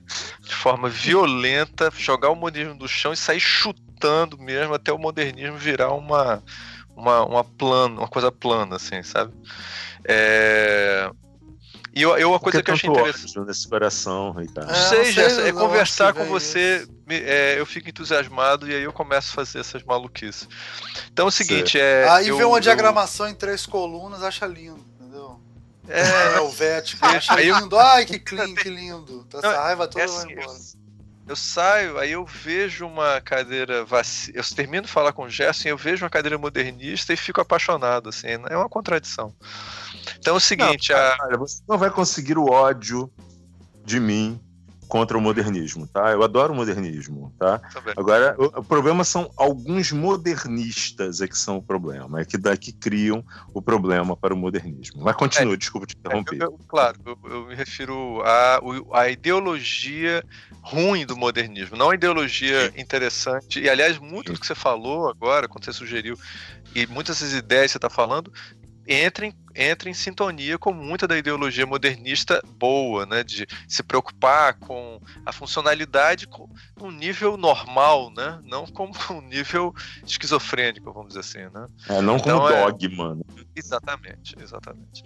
E aí é, é, uma coisa interessante que o Almir falou, que na hora eu estranhei muito, assim, mas depois eu acho que a gente acabou é, entrando isso, é a ideia de que uma das coisas que o modernismo tinha era a preocupação com a internacionalização, né? trazer uma, uma verdade para todas as culturas, né? Isso é uma coisa muito forte e que você vê que está forte hoje em dia porque a estética do Mies van der Rohe tá na Stock. Você vai na Stock parece que você tá foi projetado dele, assim. Então é, sim, então sim. tem internacionalização, eles conseguiram muito do projeto sim, dele. Sim, sim, eles é. queriam dominar o mundo e deu certo. Deu, certo, certo, muito certo, né?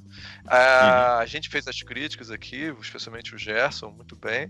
É, mas eu achei muito interessante quando o Almir levantou a questão de que os pós-modernistas também fizeram internacionalização e que hoje em dia os ideais do Ettore Sotsas, que a gente não falou nada dele, mas, Sim, mas nada. ele é um uhum. que é inclusive muito querido, portanto por mim quanto por Gerson, acho que imagino o Almir também Sim. gosta, não sei. É, é, essa ideia de liberdade, de você é, procurar uma coisa que, que brinque com o passado, né? E que fale sobre valores, por exemplo, Sócrates brincava muito, que diz assim, é, as pessoas faziam uma, uma estética que seja para sempre, né? Eu faço uma estética para depois que você se separou e aí quer casar com uma pessoa, um outro, um outro ter um novo relacionamento na vida. Ele usava essa metáfora um pouco para brincar com o modernismo, tipo, tipo modernismo Sim. era aquele casamento para vida inteira, sabe? Vai durar para sempre. Não, é, ele, não, você se separa e casa de novo e tal, quer dizer, eu achava. É, é uma visão diferente do mundo que não tinha, na, talvez nos anos 20, né? Então é, é, E aí você vê isso nos Irmãos Campana, você. Acho que o Almir colocou bem, né? E é totalmente internacional. Ele vem de uma ideia local, uma coisa é, de quase regionalista, e do regionalismo ele vai para o mundo inteiro também, né? Então é, é, eu achei. Isso eu não tinha pensado e achei muito legal. Incrivelmente veio do Almir isso, que eu estou muito surpreso também. Mas a vida é cheia de surpresas. É sorte. Isso é muito bom. Sorte. So, foi sorte. Acho, eu acho que foi sorte. Foi por acaso, né, Almir? Foi por acaso, totalmente por acaso. Eu falo tá assim, certo. 100 coisas para salvar um. e você, Gerson, alguma consideração Isso. final? Como é que é?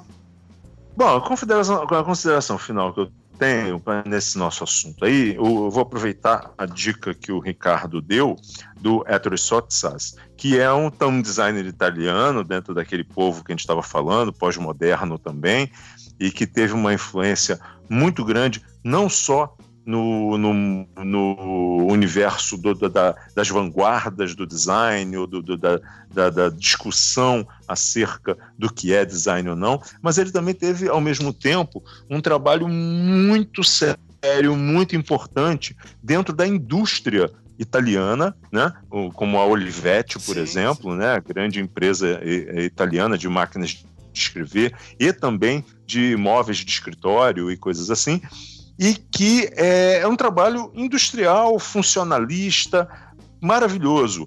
É, então você vê, o cara conseguia é, jogar em todas as posições, né? Ele já fazia pós-modernismo na década de 60, ao mesmo tempo em que fazia funcionalismo modernista, fun modernismo funcionalista, né, ao mesmo tempo, no mesmo lugar, para empresas diferentes, ou, enfim, até com uma produção independente, e que na década de 80 ele volta a atacar, ele nunca parou de trabalhar, continuava trabalhando para Olivetti, mas ele volta a trabalhar com as vanguardas, né, que é o Memphis, né, o grande movimento é, pós-moderno tardio, né, é, e que está super na moda atualmente, né? Tá, tá aquelas uma das coisas que está sendo retomada do passado. Para que, que eu estou falando do Hétero Sotsas? É só como uma dica, tá? Para quem está ouvindo a gente, não sei quando é que esse, esse podcast vai para o ar, é, mas nesse momento está acontecendo uma exposição no Museu da Casa Brasileira em São Paulo, que é exatamente sobre Ettore Sotsas. Tá? O trabalho dele é, dentro desse ambiente de escritório, né, o trabalho que ele fez com a, com a Olivetti, é, e que está lá no museu, todos os objetos estão lá, as cadeiras, as mesas, as escrivaninhas, os, os, os arquivos, os cinzeiros, os, as lixeiras de papel, tudo lá, os verdadeiros, os da época, né? Esse é um, um trabalho da década de 60. É, o Museu da Casa Brasileira montou uma exposição maravilhosa. É, e que também fala do período posterior dele ligado ao Memphis. Então, senhores estudantes de design, senhores designers, senhor, senhores, é, é, enfim, interessados em design de alguma maneira, não deixem de visitar essa exposição tá? no Museu da Casa Brasileira, que é um lugar incrível para quem não conhece, é um dos poucos museus no Brasil destinados exclusivamente ao design, né?